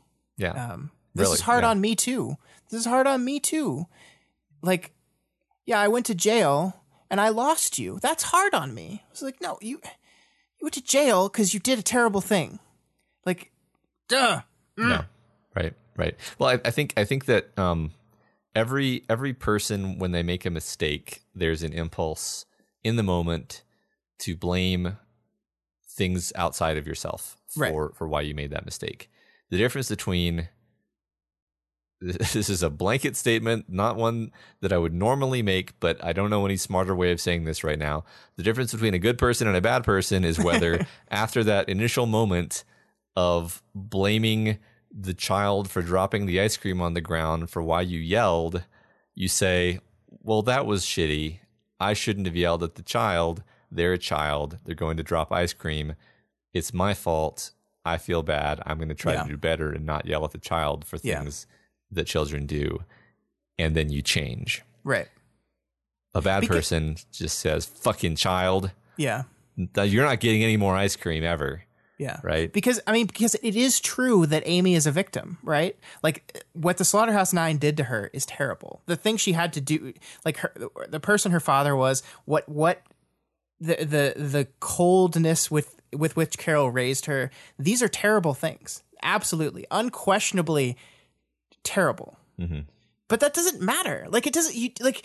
You don't get to hold that up as a shield to protect you from consequences of your actions. And that's what she wants to do. You shouldn't be mad at me, Victoria. You should be friends with me, Victoria. You should forgive me because the Slaughterhouse Nine fucked with me. Yeah. Yeah. Right. Yeah. Ugh. Gross. Ugh. So eventually, Victoria tells her that she'll give her 15 minutes, not the hour she's asking for. And then Amy starts with a little bit of an info dump designed to appeal to the Cape nerd in Victoria. And we happen to know that Amy's pretty spot on with her Cape stuff because we have the privileged information of being readers. Yeah, we get a little more, uh, a little bit more color to what we kind of already knew, like this idea that the city is a lake and and the lake is cracking, breaking, if you will. Um, and and the the more powerful capes, the heavier they are, so they can't stay on the ice because the ice will break. So that's why Valkyrie's away. So yeah, it's it's just enough in line with what we've understood to make it so this is like the one thing that Amy is saying that I I believe uh, throughout, unquestionably throughout all this thing. This is the one thing that I take her full face value with. Um, I do think it's like, it's it's so sneaky that that this is what she goes with, right? It's like I'm going to start with the Cape Nerd stuff. Like like it's almost like saying, look, this is um, this is why you need me. Yeah. Like because look at look at I, I I'm going to appeal to the exact part of you I know will appreciate this. Right. And it's it's manipulative.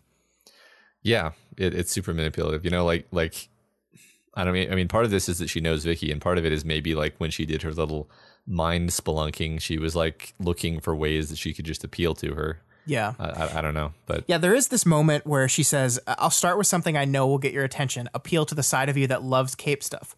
Or loved. I don't know if you've changed. I think that's so, like, it's so fascinating to me, the I don't know if you've changed bit, because, like, in, Vic- in, in Amy's narrative, all she cares about is making sure Victoria is okay. All she cares about is is is making sure Victoria is the he- healthiest, the best person she could be. And it's bullshit. Like I'm not saying this is true at all, but in her head, that's what it is.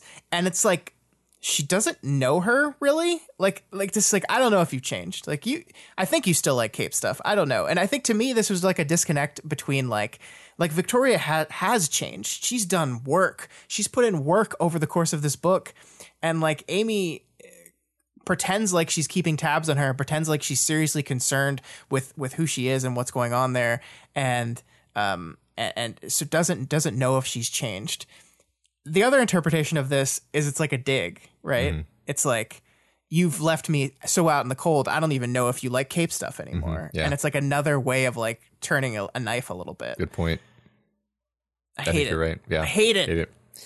And uh, yeah, the chapter ends with Victoria saying she needs a break. Amy leaves the room, and Victoria looks at her injuries, and then she finds that there's a fingernail that can't be accounted for. yeah, it's a wonderful payoff to that beat we talked about earlier. Like this was set up subtly from the beginning. And when you think about the kind of horrible insanity with which this situation was created, because like Victoria's hand is hurting, there are sutures in it. It was sutured together, mm-hmm. right?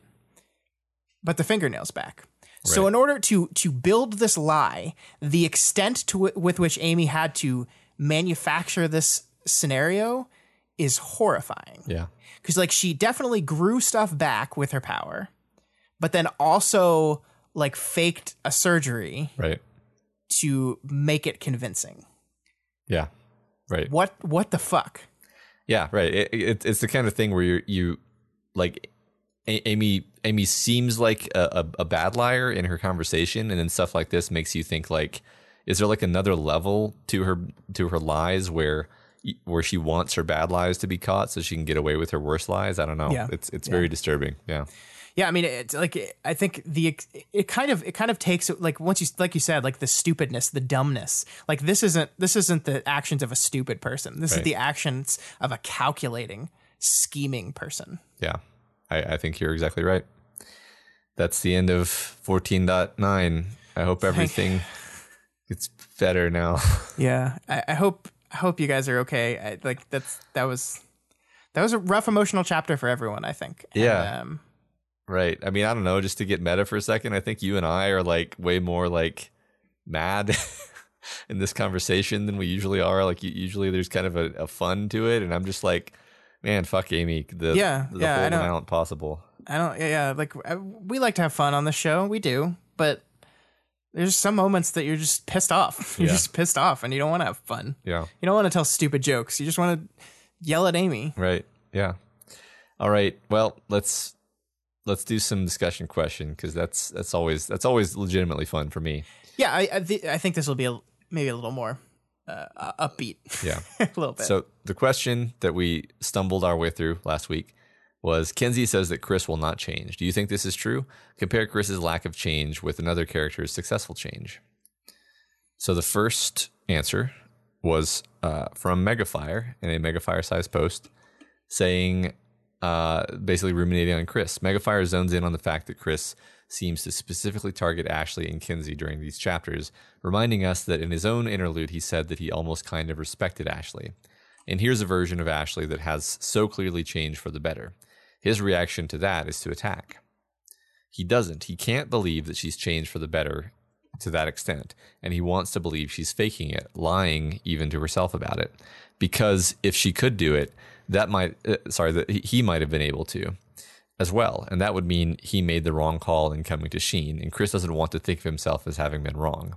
As for Kenzie, Megafire points out that Kenzie might not be the one that brings out the best in him. Sorry, M- might be. yeah. might might be the best uh, might be the one that brings out the best in him and, and he's therefore desperate to scare her off as a nice reversal of the way Kenzie's relationships tended to go before um, even some of his jokes like a compliment from you is like herpes from a hooker Ken's it's a given um, are, are just more biting rehashes of jokes that he's made earlier um, and and then they pull out this quote getting an I like it from Kenzie is like getting a participation medal from a school event everyone gets one and yeah, I like that. I mean, I think I think that's right. He's he's just um he's lashing out specifically. In fact, more at the people who he um who who he actually likes. Yeah. I really liked Megafire pointing out that joke thing because it is. It's just like a he just he just rehashed a joke he already did, and it's like Chris, you can't even do better jokes. It's just Yeah. a it's just a cruder version of the one you already made. Come on, right. dude. He's just being cruder and meaner with it. Yeah. yeah, Yeah. All right, uh, Dancing Anatolia says that I think Kenzie's speech actually might inspire Chris to change his life up. He thought he was doing everything right, and no one ever challenged him because he's the biggest asshole he knows. So when Kenzie roasted his toast off using cruelness and insight in equal measure, it might have actually gotten through to Chris by virtue of speaking down to his level. He might actually listen to people if they stop using hippy dippy comfort zone creative creating therapy talk. J- joking aside, I do think that that says something interesting about like how not all methods of therapy work the same on all people. Like some are more receptible to certain things than others, um, and and I think it is true that maybe um, Jessica's method was not the best for Chris. I don't know. Yeah, I mean, he definitely seems like the kind of person who's going to use sarcasm as a shield, and there's no better way around sarcasm than uh, being super shitty. yeah, that's true. That's true. Um, EXE JPEG, his movie viewer compares Chris's current state with each member of Breakthrough. They say Rain stuck it out with the team despite it being the hardest for him, yet Chris bails at the first opportunity. Ashley routinely goes against her darker inclinations, and Chris seems to be fully indulging them. Tristan and Byron uh, have better reconciled their re- their relationship between themselves and others, and Chris actively antagonizes pretty much everyone he knows. Sveta's physical transformation is far more realized than Chris's current mishmash form. I could go on, but I think the point is pretty clear. Chris isn't redeemable, but he clearly is the worst case scenario of everyone in Breakthrough. That's really cool. Yeah, I mean, I, I remember from the seating chart thing this idea that everyone has things in common with each other, but Chris is actually one who has kind of the most overlap with with everyone. Yeah. Um, so yeah, and the ways in which, yeah, I like the ways in which he is specifically failing yeah, uh, m- map to wa- the ways in which everyone else is succeeding. I think I like it's really that. great. Love it. Kausubalu V2 says, I think that Ward is a story about recovery from trauma. I agree. It shows that it's not an easy thing, that the path is full of pitfalls and backtracking and barriers to being okay, but also that, eventually, with enough perseverance of support and blood and tears, you can make real progress and get a little bit better. We see this through Breakthrough as a whole, and in Chris and Amy, we see what it looks like when someone doesn't try to recover, improve, and painfully take another step forward. Chris is someone with a whole lot of trauma. His parent, he has parent slash clone issues. He has terrible body image issues, and he definitely has some sort of emotional issues. He has not handled them well. Chris has responded to his issues by self medicating with a literal cocktail of drugs and by deliberately alienating himself from the people who most cared about him. He has surrounded himself by enablers by going to Shin and has made himself miserable as a consequence of his self destructive behavior. By comparison, the members of Breakthrough have actively sought out support structures, imperfect though they may be. Each one has confronted their trauma with the help of people around them, and each one seems to be better for it. Have they completely recovered? Absolutely not. But they are trying to be better, and to some extent have even managed with, with one another's support. Yeah. It's a good like overall like like Chris rumination. I like that. Yeah, and and kind of, uh, I like it because kind of a circumspect look at where everyone is and how far they've come. I like that. Yeah. cool. Simi Urge says, I think Chris is falling into the pattern of the villains we've seen in Ward so far, and that they are the fail states, for lack of a better term, in getting better, and that the fail state he in particular presents is central to the plot. What I see as the thread between all these villains is a choice. Do I want to get better, or do I want to survive? And what has made them villains is that they choose survival. As we see so viscerally demonstrated in Chris's interlude, he is someone who's driven by the urge to survive.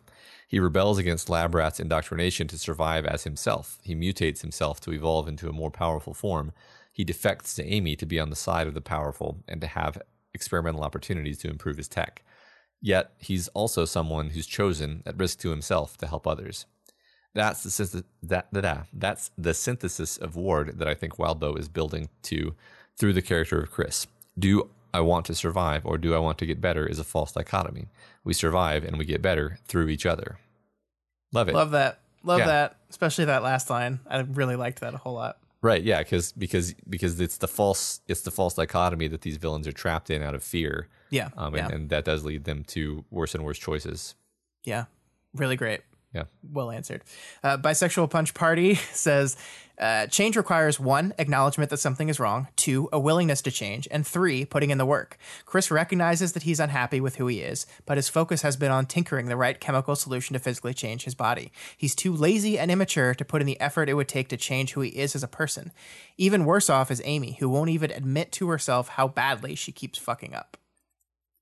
Yeah. Yeah. Like that. Yeah. Um, Beard of Valor says one of the ways we talk about change is a delta. This might come up in math or hard science delta T. Uh, how much did the temperature change? Delta V. What was the change in velocity? Chris is obsessed with putting distance between himself and what Lab Rat wanted him to be. He sees that as a distance measured from humanity. Uh, he wants to become something else, but he's been running from, not running to. Yeah, I figured you'd like that because it's math. yeah, it's got some math to it. Yeah, and and and I guess that's the thing about that. The thing about expressing it that way is you can always make that number bigger. So how do you know when you're done? Yeah, that's true. Toast Ghost 18 uh, chooses to compare Chris with Sveta. Chris wants to abandon his humanity and embrace monstrosity to fix what he sees is wrong with himself, and he has the means to do it. He may have to go through some less than sparkly moral choices to do it with the experimentation on both himself and the Shin clones, but he'll do it to get where he wants to go. Sveta, on the other hand, was a monster who desperately wanted to return to the humanity she can only barely remember, once again serving as a mirror to Chris wanting to escape the past he is haunted with memories of. However, she was not a tinker or a changer, or knew of any way to resolve her humanity monstrosity conundrum. So she resolved to work on herself the best way she can, mentally and emotionally. Chris wanted to change his outside to fix his inside, and that was his focus. Sveta, on the other hand, knew that resolving that issue was impossible, so she worked to fix the inside, not the out. She found ways to improve her life, not to wallow in some perfect concept that may either be unachievable or even toxic to her mental state.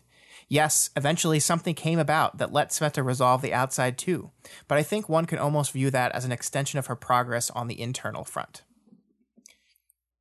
I like that inside versus outside uh, comparison a whole lot. Yeah. I, I think that's right, and and I, I like I like the idea that Sveta changed her. Sveta, was able to take control and and and improve herself internally, and and her reward for that was a solution to her external problem. Um, almost as if it's saying, you take the hard work to work on yourself, and the other part could maybe be solved for you. Yeah, I mean, I think that you could argue Chris has been looking for a quick fix to to his issue, and and Sveta did the hard work of the slow fix for a very very long time, and maybe you could argue took it as far as it could realistically go before, and, she wasn't even the one who reached out to Orchard anyway. So Yeah, yeah. Well, I mean, uh, once again, showing that what uh, I forget the last guy, per, the person that said it, but that community, like Yeah. that, that false dichotomy, you get better through other people. yeah, other people other people help you and, and pull you up. Yeah, Yep. love it. Farm Fresh Hornet says most of the Wildbow characters who make a big change do so when they're hit with some sort of big consequence that makes them reconsider their perspective. Chris hasn't had that yet. As far as he can tell, lying and being an obnoxious piece of shit moves him toward his stated goals just fine. Those habits got him a place to stay, then a place on a Cape team, then prime seating for a bunch of Cape fights, and they eventually carried him all the way to tyrant slaying and partial ownership of a planet. So, from his perspective, why would he want to change? For comparison, I think the most surprising change in Ward was the one we got a look at from the very beginning Victoria Dallin. Victoria changed because she learned that it was, sorry, what it was like to be powerless and subjected to someone else's will. She had two long years without much to do except reflect on how she could have been better and possibly avoided all the tra- tragedy, and the changes in her attitude and tactics show it. Her lack of empathy and awareness made her blind to the danger Amy was growing into. Now she treats everyone more gently when she can, even her enemies, because she puts the responsibility for what happened partly on herself, and she refuses to let anything like it happen to anyone else. Yeah, I love it. I like that. I, I like this this this this fundamental idea that that to to get to a place of change, like there has to be some sort of kind of motivation to that. Sometimes, like Yeah. I think very few people just decide I'm going to change now. Um, Right. I mean, I, I don't know. I, I can like personally trace all of like my what I feel to be like personal growth in, in maturity specifically to like terrible failures on my part where I was like, oh God, yep, that was that was me. That was my that was my failure, and and there's no other choice but to look at it and figure out what I did wrong and, and grow from that. Yeah. Because yeah. if that doesn't happen, then you, I mean, yeah, like there's a lot of really there's a lot of really uh, uh, there's a lot of pricks out there who, who never realize they've made mistakes or never make mistakes and thus never grow. So Yep. yeah, I agree. Yeah. cool. Lost Man 138 says one problem that Chris and Amy have is they're still under the influence of people who created them one way or another. Amy is still trying to some way please people, and Chris is trying to do what Lab Rat ordered him to do do something big. I bring this up as Breakthrough has issues that can be traced to certain people, and easily argued that, that the group has in some ways inherited their problems. However, what makes them different to Amy and Chris is that they are actively fighting against their programming. Kenzie is trying to fix her problems and no longer lives with her parents. Rain has rejected the fallen ideology. Sveta has is trying to make herself more human. Ashley has become a hero. Vera brothers, I'll get back to you later. Interesting. I, I do, I do like that idea. Is like that idea of moving away from the source of your your trauma um, as a, a good way yeah, sure. to, to to head towards recovery. Uh, Yeah. Whereas Chris is actively still being lab ratty. Amy is actively just doing the same thing she did again. Just, Yeah. just still doing it. It makes a lot of sense. It's it's a kind of it's a very simplifying way of of laying it out. Actually, Yeah.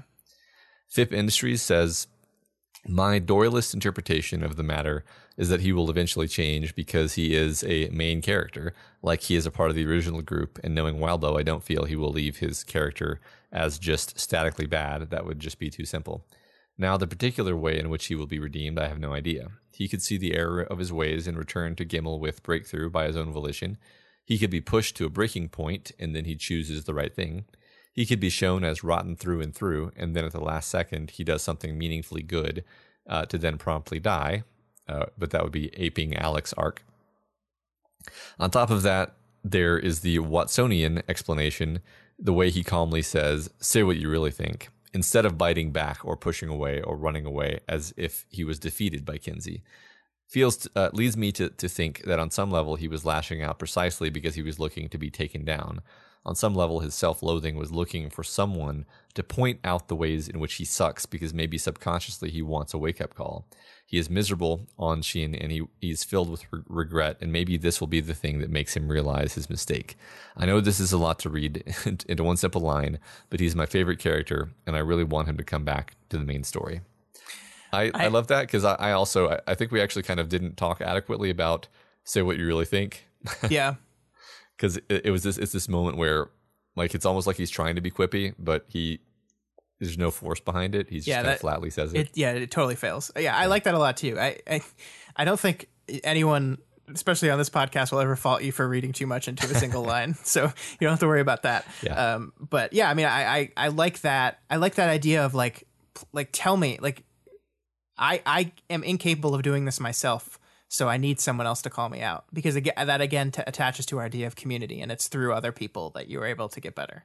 Um, and I, I, I, I sincerely hope you're right, Fip Industries. I, I like Chris a lot too, and I want, um, I want him to be better as well. yeah thanks for the answers everyone i I actually felt like um, reading these gave me a number of new kind of angles to think about these things and um, I, i'm kind of hoping that they sink into my brain and i use these perspectives going forward because Yeah. I like several times i was like yeah hey that, I, I like that and that sounds right and that sounds important so Yeah, yeah, thank you for sure. so our discussion question for this coming week is uh, discuss an interesting example of playing with format or playing with the conventions of a medium, um, how it was executed and what the effect was from any piece of media. For example, uh, the five dots in 14.9 or the space warping in 12.x. Yeah, so we're not just limiting it to parahumans this week. Uh, any media, any media that uses that is playing with the formatting in, in interesting ways, like those those two ones. Yeah, it'll be interesting uh, collating the answers because I might try to avoid spoilers, or, or maybe maybe y'all try to avoid spoilers in your answers if possible. Um, yeah, just if possible. if yeah. possible, just because I, I don't I don't know if people listen to this podcast so they can be spoiled on like ten different random properties. yeah. Um, but anyway, That's all we got for you this week on We've Got Ward. You guys are all part of this show, so feel free to provide us with advice, questions, or thoughts on this week's reading. You can reach out to us via email at gotwormpod at gmail.com or over on our Twitter account at gotwormpod. My personal Twitter is at scottdaily85 and Matt's is at dglove Dglove. town. D- glove a mail. Double gloves. If you're not already subscribed to We've Got Ward, we strongly recommend you do so and never miss an episode. You can find us on iTunes, Stitcher, YouTube, Google Play, and pretty much anywhere else in the world you can listen to podcasts. And you can find all the other shows we do over at our website, www.doofmedia.com. That's where you can find the Doofcast. This week we are covering the first season of The Expanse, the sci fi television show. We're also uh, holding our book club a week from yesterday, this coming Monday, where we're talking about 100 Years of Solitude, the Nobel Prize winning novel. Um, I'm looking forward to that conversation a lot. It's a very interesting book. Yeah, and uh, go check out Deep Impact as well. They're getting into one of my favorite parts of the story. Which story is that? Uh, Pact. There you go. Huh? what? uh, and if you like any of our shows and you want to support them, consider donating to our Patreon account, patreon.com slash doofmedia. You can donate a dollar a month or whatever else you can afford. Supporting us on Patreon gives you tons of great bonuses like voting in our quarterly fan art and content and costume contests, Q&A sessions uh, with Scott and I, access to live streams of our recording sessions, and uh, our excellent Discord chat. Special thanks this week to new Bidoofs Owen J and Nathaniel P, both at the $1 level. We really appreciate y'all. Yeah, thanks, Um, guys. And thanks for making all this happen.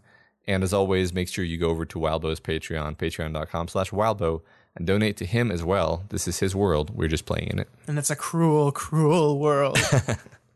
um, if you cannot afford to donate right that now, that is absolutely okay. There are tons of ways you can help us out. You can share this podcast, and you can leave us ratings and reviews. Um, you can do that on Apple Podcasts, but you can do that other places too. Matt, did you know What? that other places have reviews? Um, this week's spotlight review comes from our, our pal Nuke Noodles, uh, who left a review on our Stitcher account for this podcast. I didn't know you could do that, Cool. but you, you can.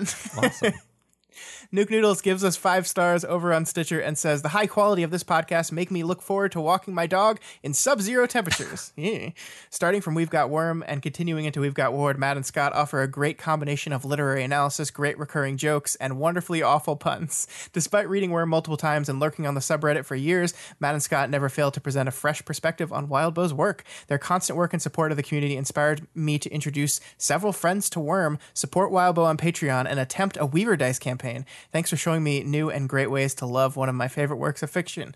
Well, thank you so much, Nuke Noodles. Nuke Noodles is uh, one of our, our patrons on Discord and is in our StarCraft League. Yeah, They're very great. strong StarCraft player. Yeah, very good. Very good Zerg player. Those Yep. Teethy boys. Yep. And and th- thanks for those kind thoughts. I really appreciate that. And Yeah, we really appreciate it. gl- glad you've glad we were able to to enrich your life in, in this way. Yeah. That's it for this week's show. Next week on the show, we continue with breaking. I'm tired of all the people breaking. Can we stop the breaking? Hopefully, we can start with the repairing. What is uh, a light term for repair? A Uh, light, well, a sun, a sun based term for repair. I- I don't want to say healing because Yeah, yeah, that's got some connotation. It does. I We'll figure know. this out next time. We will. Sintering. okay.